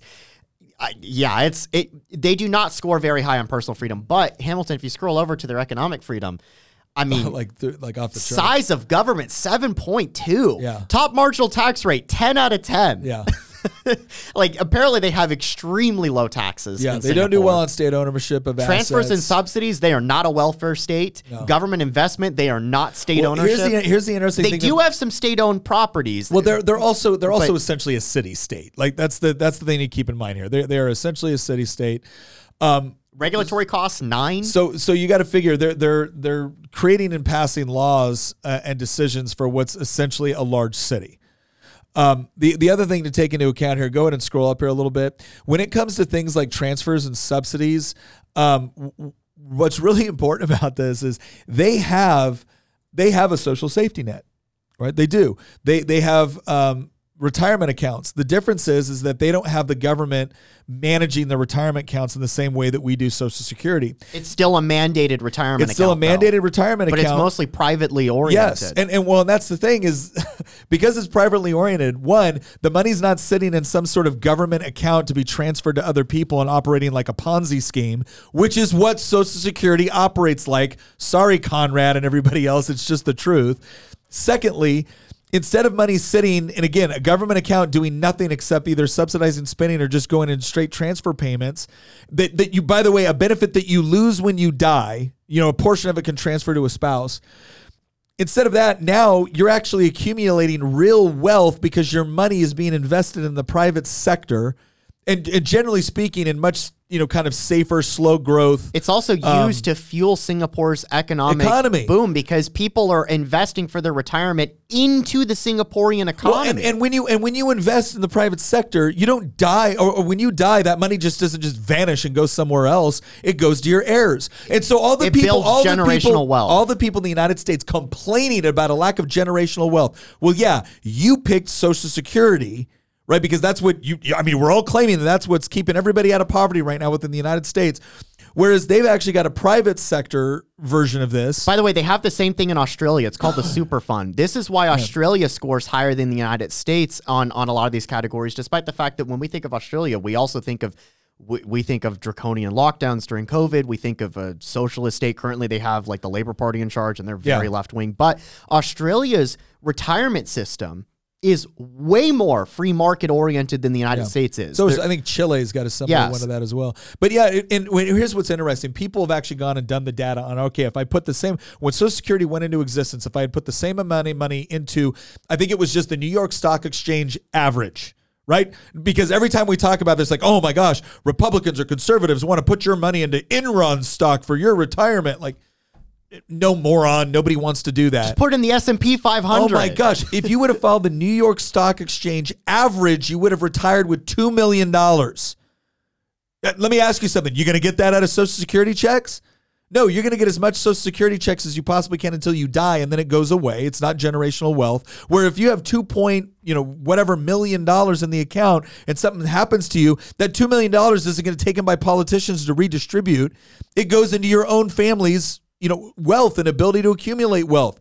So if if Democrats and liberals and leftists are really serious about generational wealth in this country, well then maybe we'll actually get us off this, you know, uh, this social security system which is run like a Ponzi scheme by politicians who should not be managing anybody's retirement. They're really good at managing their own, I've noticed, just not everybody else's. Oh, notice how how all the time. I mean, people You- get elected think- to Congress and then they become multi You think Elizabeth Warren is relying on Social Security and her dotage? No, I don't think so. She's investing in the stock market. We know that Nancy Pelosi's investing in Oh the my stock market. gosh. Anyway, got it. Nancy Pelosi is the greatest stock picker in the history of the United States Congress. It's it's incredible how your knowledge of the stock market, you go from being Jim Cramer to being Michael Burry the second that you get elected to office. Yeah. It's so funny how that works out. Have, So- we have a question from Harrison here. How would these countries rank without the U.S.? In other words, how much is the freedom in these countries contingent on the U.S. thriving? Uh, that's it- it's a good. So it The defense blanket in Europe matters Yeah, because the- the their defense blanket in welfare systems matters. would not exist the way that they do and, otherwise. and then and then U.S. So I, I'm always careful when I say something like that because I don't like the argument that a lot of socialist users like, oh, the only reason Cuba's poor is because of the U.S. has tariffs. It's like they're allowed to trade with the rest of the world, right? Are, are we are we it? Are we solely responsible for Cuba's failures? No. So I, I think that obviously the U.S. is is a dominant economic political power. There's a certain degree, and this is the part where Cato would probably lose their mind if I said this. But if we look at it all historically and comparatively over time, U.S. military dominance has at overall on the whole been good for the world. That doesn't mean we always get it right, but overall it's definitely uh, Here's my question. If there's going to be a dominant military power, what would you prefer rather than the United States? Wilhelm Germany. Yeah, No. yeah. What, what would you prefer rather? So like let, us look Imperial. Japan. Yeah, Right, no. but but the the United States obviously being a, a huge um, you know uh, source of, of consumption of, of global products so you you would have to look at how much is the trade of a particular country tied to the United States obviously the US dollar dollar is also the world's reserve currency so that factors into it as well but I, I think we got to give credit where credit is due countries which embrace free market economics, private property rights. They, they don't have the government trying to micromanage every aspect of their economy. They tend to do much better. And, and the examples of this are places like Singapore and Hong Kong, which have relatively very, very few natural resources. I mean, you could you could argue they have they are, they're strategically located in Singapore, stands from uh, around the Malacca Straits and one of the major uh, trade hubs in the world. Uh, Hong Kong has a port right? Other than But that, that's it. They're not sitting in the middle of one of the. No. Singapore has the advantage of sitting in the middle of literally the busiest shipping lane in the entire world. Yeah. But Hong Kong doesn't have that. However, Hong. I'm glad you brought up Hong Kong because Yeah. Before Well, well, we, wait, we started real- the episode, I wanted to put. Real quick, we had a question here I want to get to. So I don't want to go down another track. I want to answer this question. I want to get to another question, then we can go into something else. But the, the answer to your question is is the United States providing a certain degree of of um, I think security to um, the world, especially when it comes to our, our allies and our close trading partners, I, I think does make a difference. I, I think the American ability, uh, consumption ability, and I, I don't say that as a bad thing, like oh we're you know too overly consumer. I'm just saying we we have a lot of rich people comparatively. Again, look look at all of these other countries we've we've mentioned today. All of them have populations significantly smaller than the United States, and the vast majority of them also have what you might call. Um, I'll just keep it at that. Significantly smaller uh, populations. So we're not we're not talking. Once you get into other countries which actually compete with us anywhere uh, near on the same side with with you know population or demographics or things like that, the United States does well. Like this is one of the things to point out is that as much as we're frustrated with the direction the United States has gone, on the whole, um, it, it is still across space and time done an incredible job. We're just very concerned about current trends. Uh, we have one person, uh, uh, uh, Mihai Sander asked question, can you please take a look at Romania? I'm curious. Absolutely. Let's bring up Romania real quick. Just you can just do a, yeah, put that in there. So where does Romania land here? Okay, there we Zoom- go. So um, scroll out. Zoom out just a little bit. So Romania is ranked Number 38th. They've Uh, actually risen 26 spots since 2000. Wow, that's impressive. 26 spots into 48th in personal freedom, um, 19th in overall and economic freedom. their biggest issues, according to Cato, are rule of law, Yeah. movement. Um, it's not as high on religion as it probably could otherwise be. Um, uh, they're, they're an Orthodox country, I believe. Yeah. Hamilton, could you zoom out again? I'm, I, I, I want to be able to look at all the. Um, scroll down just a little bit. Um, yeah, I mean, looking at the numbers, it, it looks like their biggest issue on the personal side is is um, expression and information, religion, movement. Scroll up just a little bit, and then rule of law is the big issue. They, they, Yeah. they- apparently they've got some problems when it comes to procedural justice, civil justice, criminal justice, and then rule of law. So. On And- the and- political side, that's that's an issue. But other than that, they Well, actually the- score uh, quite well on a, on everything else personally. What's interesting is their economic system is the same issue. It's their legal system. So essentially, what what Their according economic system's not that Government bad too. No, no, no, it's- consumption it's- is really high. It's not that it's not Like, that it's bad, bad. but if you look at the legal system and property rights, right, they're they're six point six. That's their lowest score on the economic freedom side. And so basically, what what Cato, the conclusion Cato's coming to, and Fraser and whoever else is assisting with this, is that really it's the legal system in Romania that's kind of holding it back, both on a personal freedom and on an economic freedom side. Because overall, not doing bad, and and to, to rise twenty six ranks since two thousand is is pretty significant. Because at that point, you're talking. That's that's you know, roughly 10 years after. ten years after they Yeah. shot Ceausescu on, on on live television on Yeah. Christmas Day. Um, actually, it's it's quite funny. Romania has a similar story to like Poland in terms of like the way they view communism. They do not view leftism, hardcore leftism, especially communism or Marxism, in a positive light at all. So we got some other people asking us for uh, other countries to look at. So let, let's let's do one more, and then I want to go to. Can we please look at Hong Kong as a, a Sure. story of of what happens when you allow an authoritarian regime to take hold? Because Hong Kong, for the longest time, was in easily the top five in the world in terms of freedom.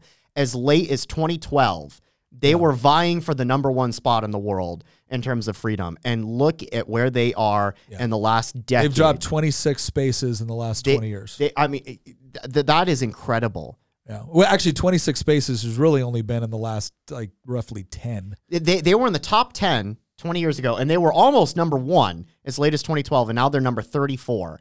And I, I, it- the story is, I mean, look, in terms of economic freedom, they're still number one. That's going to change eventually, though, because people are fleeing Hong Kong in droves. Hong Kong will eventually lose its status as the number one freest country in the world in terms of econ- economic freedom. Well, it- it but personal freedom, the reason they fell off a cliff, and by the way, this includes the 2020 national security law that was passed in Hong Kong.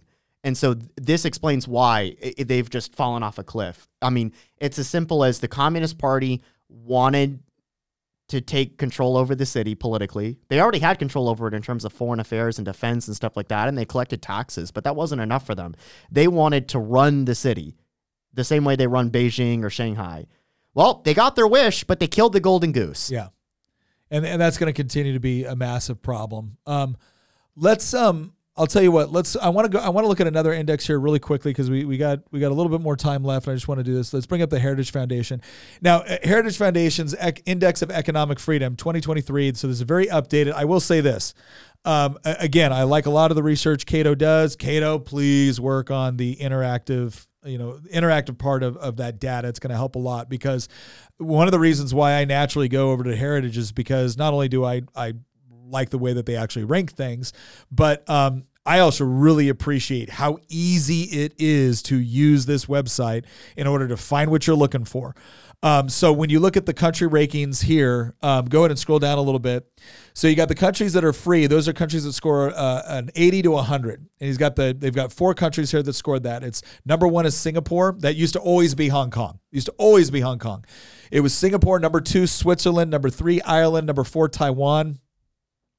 Uh, that's interesting. I don't know if uh, I, I don't know if uh, now again this is just economic freedom. They're not looking at Taiwan is personal a very pro free market country. It, it is, fact, but what I'm it- curious is I don't know if they actually we ranked don't need the to other one. we don't need to go through the list but hamilton we do have the tab for taiwan pulled up if you just want to want to look at the ranking. It's the next one. It's the next tab. This is taiwan. Overall they're 14 this is cato. They're 12 on personal freedom which is quite high. They're number 24 on economic freedom. So This is where you get some- cato thinks yeah. it's a little bit lower but Well, I think this is also I, I don't they've know. also risen 14 spots over Yeah. the past 20 Isn't years. isn't the heritage one slightly more recent? yes, the heritage one is more recent. And you So see, since 2008, they've really jumped up. This is Yeah. the th- th- this is the Cato one. So going back to the Heritage one, I'm actually not terribly surprised that Taiwan is as high as it is. Oh no, I'm not either. I'm not either. They they've really embraced free market economics. So so you see a lot of crossover here: New Zealand, Estonia, Luxembourg, the Netherlands, Denmark, Sweden, Finland. This is another thing. Whenever somebody tries to tell you that the Nordic countries, Nordic socialism works, it's like you know what's the best thing about Nordic socialism? There's a lot of Nordic, but no socialism. Where's the U.S. on this list? Twenty fifth. So we're we're below we're- we're- Norway, Finland, Sweden, and Denmark. All all the four We're Scandinavian below. countries. We're below the Czech Republic, the United Arab Emirates, Lithuania, Iceland, Cyprus, Latvia, Canada, South Korea, Germany, Australia, and, and again, a lot of this has to do with with. I, I think they properly ranked us. Go ahead and click on the United States on this one. I know we got a question too about Albania. We'll, we'll go to this one. Overall score is seventy point six. Like we're barely hanging on to mostly free at The trade thing really hurt us. Um, well, no Government spending destroyed us. Wait, Look what- at how terrible Yeah, it's- our it's ranking tax is. on- burden, government spending. That's what hurt us. Um, we're, we're moving up in trade freedom. Um, The government spending thing is so bad. oh yeah, our monetary freedom. We went down. We got a 49.3 score out of Yeah. 100 on government spending. That's really bad. the one of the things that keeps the United States going strong is property rights. Like I can't emphasize this enough. which the left is attacking the most out Yes. of all of these things. Yes. If we did not have, here's the thing: if we did not, if we had the level of property rights that they have in some of these other countries around the world, but everything else was the same, the U.S. would not even be in the top 25 in terms of economic freedom. We would be like number 50. Yeah. We would be extremely mediocre.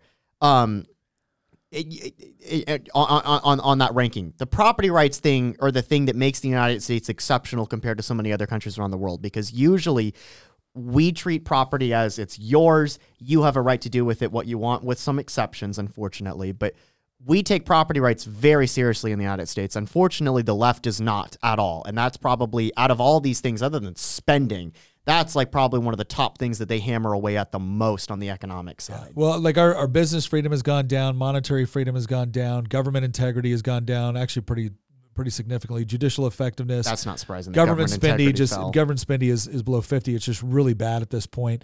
Um, also we had one we had uh, somebody in the audience ask I, I apologize i'm going back and forth here. Uh, we had somebody in the audience ask about albania. Um, to give you an idea albania don't i already looked it up over here. Albania on the human uh, freedom index is ranked 47th it's 58th in personal freedom 26th in economic freedom. Um, but yeah, just to give you an idea where that's at. and it's remained it's remained They've been treading flat water. over over 20 years. Yeah, not a lot of movement. Uh, it has gone up five places, um, so that's significant, but or that's something. But um, What's it, you know, it's, it looks like their biggest issue is rule of law. yeah, that that in that that is that has been kind of like the the the the lagging indicator and a lot of and you see it on the economic freedom too. It's it's the lowest on the personal freedom and it's the lowest on their economic freedom aside. So like a court system that people have some faith in and that is able to operate reasonably effective and efficiently. So th- this is another thing And that- independent of the political process. Yes, th- this is another thing that's that's very very important when you're looking at this. You'll see ranks like impartial courts and things like that. Is is the court legitimately independent of the political process? And then secondly, like is is it a co-equal branch of government or is it largely subservient to the the politics? And then the other question is is it not only effective but efficient? Right? If if your court system is effective, which is to say that it generally comes to the correct conclusions, Oh, I was about to it- say the Chinese court system's effective. if it generally comes to the right conclusions, but it takes a decade to get there, well, uh, your business might already be done at that point, right? Like you're you're you might have already lost your home. You might have so it's important that it be both effective and and efficient. Uh, but yeah, Christian's right. If it's overly efficient but not effective, then what it does is it comes to bad conclusions very quickly. Go back over to um, go back over to the um, um, yeah the that one. Okay, so there there you see kind of where the why the U.S. has fallen to the spot twenty five. Like I remember for as long as I watched this, the U.S. was usually always in the top ten, maybe sometimes the top 10, 15, But the fact that we're not even in the top twenty is pathetic. it's the government spending that It really is. has really killed Really. us. Go to the next one over on Heritage. I want to do one more thing here because again, this just shows you how like scroll out. This kind of shows you I, again one of the things I really like watching about this because you're going to see this allows you to do like Explain this, what this map is for I- our I'm going to. listeners. This allows you to go out and, and actually look at kind of like the overall trends across. And you kind of, it, it's easy to see which countries, um, and you're going to see a correlation between economic freedom and political and personal freedom. Um, it you it, it's almost impossible to find a country with a great deal of economic freedom that also doesn't have personal freedom. Although Singapore, you could argue, is is something of an exception there. But if you have a country with no economic freedom, there's no political freedom. It- it- like I mean, this is it, Milton Friedman used to talk about this, is, and this is so important when you hear people on the left telling you that what we actually need is more government control over the economy. If you want to destroy personal freedom, if you want to destroy political freedom, start giving the government more and more control over your economy. Why? Because if the government effectively controls all of the things that make your life meaningful to you, being able to raise your family, being able to get a job, being able to get education, being able to get health care. If the government controls that, then all you're root, all you're voting for is the people that control you. That's it. That's it. Freedom is not, you know, freedom freedom is not democracy, right? Democratic processes may be essential to a free society, they're not sufficient. So let's look at something. Um, let's go and look at this map here real quick. And then you start to click on this. So you can look at overall score. Go ahead and click on overall score. That one right there. Stan Gray. Yeah, that's the problem with this is that it can be bugged out. Oh, Hamilton, man, if you reload the um, if you if you reload the um, Gosh dang it, Heritage. I was talking about how great it was. yeah, it's right. it's very buggy. so click. So right now, so you click on overall score. All right, click on property rights. See if that works. Okay. There we go. So property rights. What what do you see? All right. So now we, we all know the wealthiest countries in the world. All right, and we've gone through the political free ones. And where where did they were they pretty much all located in Western Europe and North America? And and Japan and Australia and South Korea. Yeah. So yeah, and- and Japan, North Korea, or excuse me, North Korea, South Korea, Yeah. not North Korea, New Zealand, Australia, Japan, South Korea. Right. It, it's all right there. Singapore is that little green dot there, uh, south of Malaysia. So th- that's where you got right. And you'll, you're going to notice a coalition between property rights and wealthy countries. Now look at judicial effectiveness. Okay, once again, you're starting to see drops in judicial effectiveness within the United States, and that's having a corresponding effect on our overall, economic output. But it's the same map almost. But you also, but yeah, it's almost the same map. Now go to government integrity. All right, you, again, Same the, map. The trends are the same. Tax burden. This is the part where you're going to start to see some changeover, right? where, where you see the the second world and the third world have a much lower tax burden. yeah. Now some people will go to like, oh, well, you got to see. Look, it, it higher taxes Yeah. produce greater economic. No, No. no. That that is the wrong conclusion to draw from this. Uh, look at government spending. Same thing. You got low government spending, but in some of these countries, it, it comparatively, it's, It's- it's because, because they don't no have tax base. Yeah, and they Uh, have no tax base either. But okay, but go to go back to government spending. All right, now here's what's interesting. You see all those countries that are red. Now again, you could come to the conclusion, oh, see, government spending leads to wealthier societies. Look at look This at is- Ireland, look Yeah. at Singapore, look at South Korea, look at look at Switzerland even, which is the yellow part of Europe. The rest of Europe is red. There's only two parts that isn't, and that's Ireland and Well, Switzerland. there, there's two things to take into consideration here, right? The, the countries that, which are significantly wealthier have more money to tax and therefore spend. Yeah. Right. So when, when you're looking at some of these, like, oh, well, gosh, these, these countries that don't spend much are economically poor. It must be because of a lack of government spending. No, they, they don't have much to take in the first place. They don't have Chad much to is not poor because it's not spending money. Yeah. It's not spending money because it is poor. is poor. So the the problem though is that when you look at these countries that are not doing like they are not doing well on the government spending, what that should actually what it actually speaks to is an indicator that in the future they're probably going to run into some other problems. Look at fiscal health. So government spending, these are all red. Fiscal health. All right, now you see kind of a, a breakdown. Same company, same a lot of the same countries that are having problems with your government spending are also starting to have problems with your fiscal health. What's interesting is that it, what- the eurozone is very heavily divided. The, the Yeah. typical countries you see in the news: Italy, Greece, Spain, France. The countries that are constantly in fiscal crisis, right? They're all red alongside the United States. But then you have countries like Denmark, Norway, Sweden, Germany, Switzerland, Ireland. They're the fiscally healthy countries Yeah. in Europe. So it's ju- it's just an interesting breakdown. It's like the U.S. is just as red as Greece, unfortunately, under Yeah, this because chart. well, because some of these, when you look at things like government spending, again, We if you- deserve red. If you don't, yeah, we deserve red. But if you don't have a lot of money to spend, then you're not going to have much. Go to business freedom. Okay, once again, you're going to see a strong correlation here, right? So there's a lot of freedom to engage in entrepreneurial endeavors. There's a lot of freedom to engage in the sort of things that create wealth, which actually generate a useful tax base. The another, let me Look finish this. Let me finish this part. Okay. This is really important. All right. If Scandinavia truly was a socialist country, there's no way they would score this high in business freedom. There's no way they could. Because what is socialism? Socialism is the abolition of the private ownership of the means of production.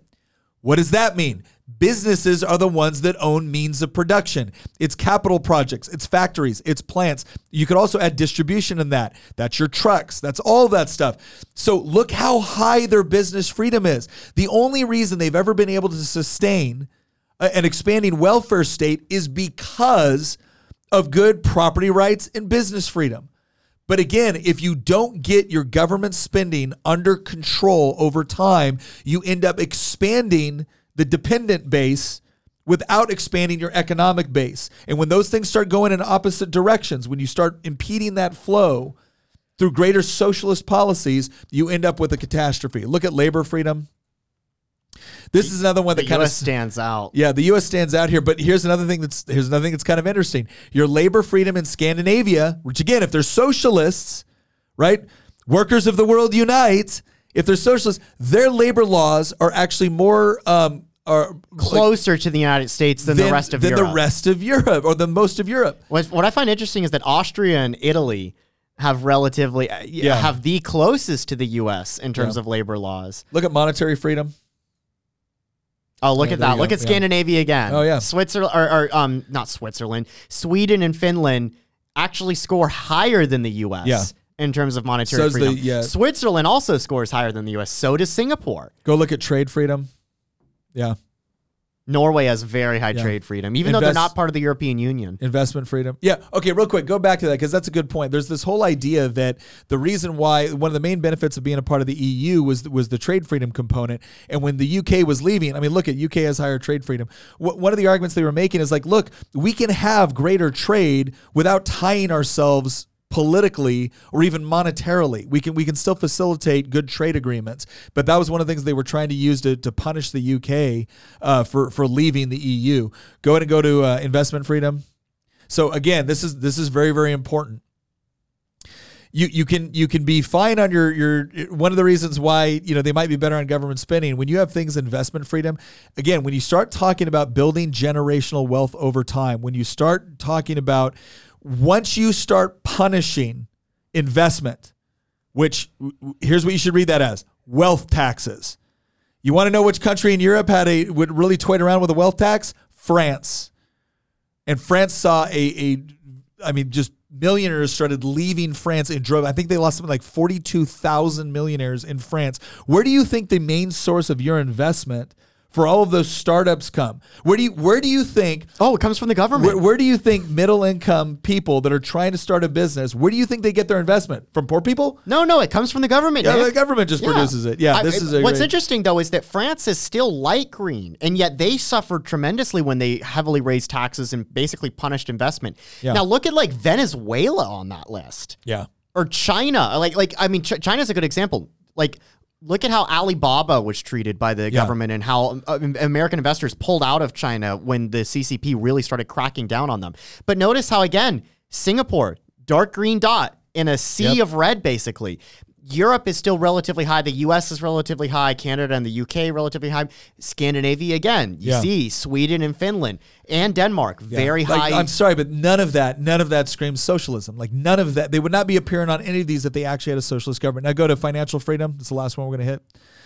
All right, and then you know again we Finland and Swiss uh, and it- Sweden again. it's it's with just, the US. It's just not hard to see. So okay, let's let's kind of wrap this up. Here's what all of this means, and the reason why we want to do this is because we wanted to talk about why has the United States slipped the way it has, and obviously it has a lot to do with the lack of faith with respect to government. Government spending has gotten horrendous, and and one of the reasons why the government spending is an indicator of future economic problems is because the more your economy is essentially dependent upon um, government spending the more the government is going to engage in bad fiscal policy and the more they're going to engage in bad monetary policy. So a lot of these countries where you see trends of good fiscal policy, good monetary policy, all right, that's also followed up by greater business freedom, greater per- property rights. And what you're you're doing is you're creating a society where you are free to engage in economic transactions with other people that are also free to engage in those economic transactions instead of constantly looking over your shoulder to figure out what the government is going to do next. And it's not just a question of the government, you know, meddling one year for next. What you're looking for is a long tradition year after year. You want year over year of the government not being heavily involved in trying to manipulate the economy. Right? If if you if you jet back and forth year after year between different political parties, if there isn't a tradition of property rights, if there isn't a tradition of federalism, if there isn't a tradition of greater economic freedom, then you're going to you're going to be lagging behind those countries that actually have it. And what is so scary about what's happening in the United States right now is that so many of the the bad problems that we're seeing within our economy. So many you know young people are out there going like i can't find a job. I can't buy a house. I can't move out of my mom's basement. I went and got the college degree just like i was told to. I went and did all this stuff and it's not working for me. The reason it's not working is because the government is the one that took over your federal loans. The government is the one controlling your education. Healthcare prices are through the roof. Great. What is one of the what is one of the industries within the united states for which the government is most involved? Healthcare they manipulate that marketplace all of the time. Right? They're, they're spending more and more money. They want to tax more and more money because they can't print it anymore without massive inflation problems. And yet, doesn't matter how many times I sit there and talk about how the pro- the economic problems you're experiencing are not because of a lack of government intervention, it is because of an excess of government intervention and we see it no matter where we look across the world. It's not unique to the United States. It's unique wherever it's tried. So the misdiagnosis is the problem right now. The more young people that have become convinced that the, the real enemy here is greedy corporations. You know what? That might be true insofar as those greedy corporations go to the government in order to get special privileges or subsidies. But your solution should not be to like, oh, I guess we just need to have better politicians. No, no. It's to take away the ability for those politicians to manipulate the economy by taking away your individual rights to invest, by taking away the power of your dollar by engaging in bad monetary policy, by taking away more of what you earn by eroding, by um, eroding property rights, by making it harder for you to start a business and engage in voluntary exchange with other people by infringing on business freedom by constantly manipulating the labor market through its constant interventions, all in the name of helping people, when in reality, they're making it harder for people to be able to get jobs, especially people that need the job the most because they need to develop that sort of economic experience, economic experience.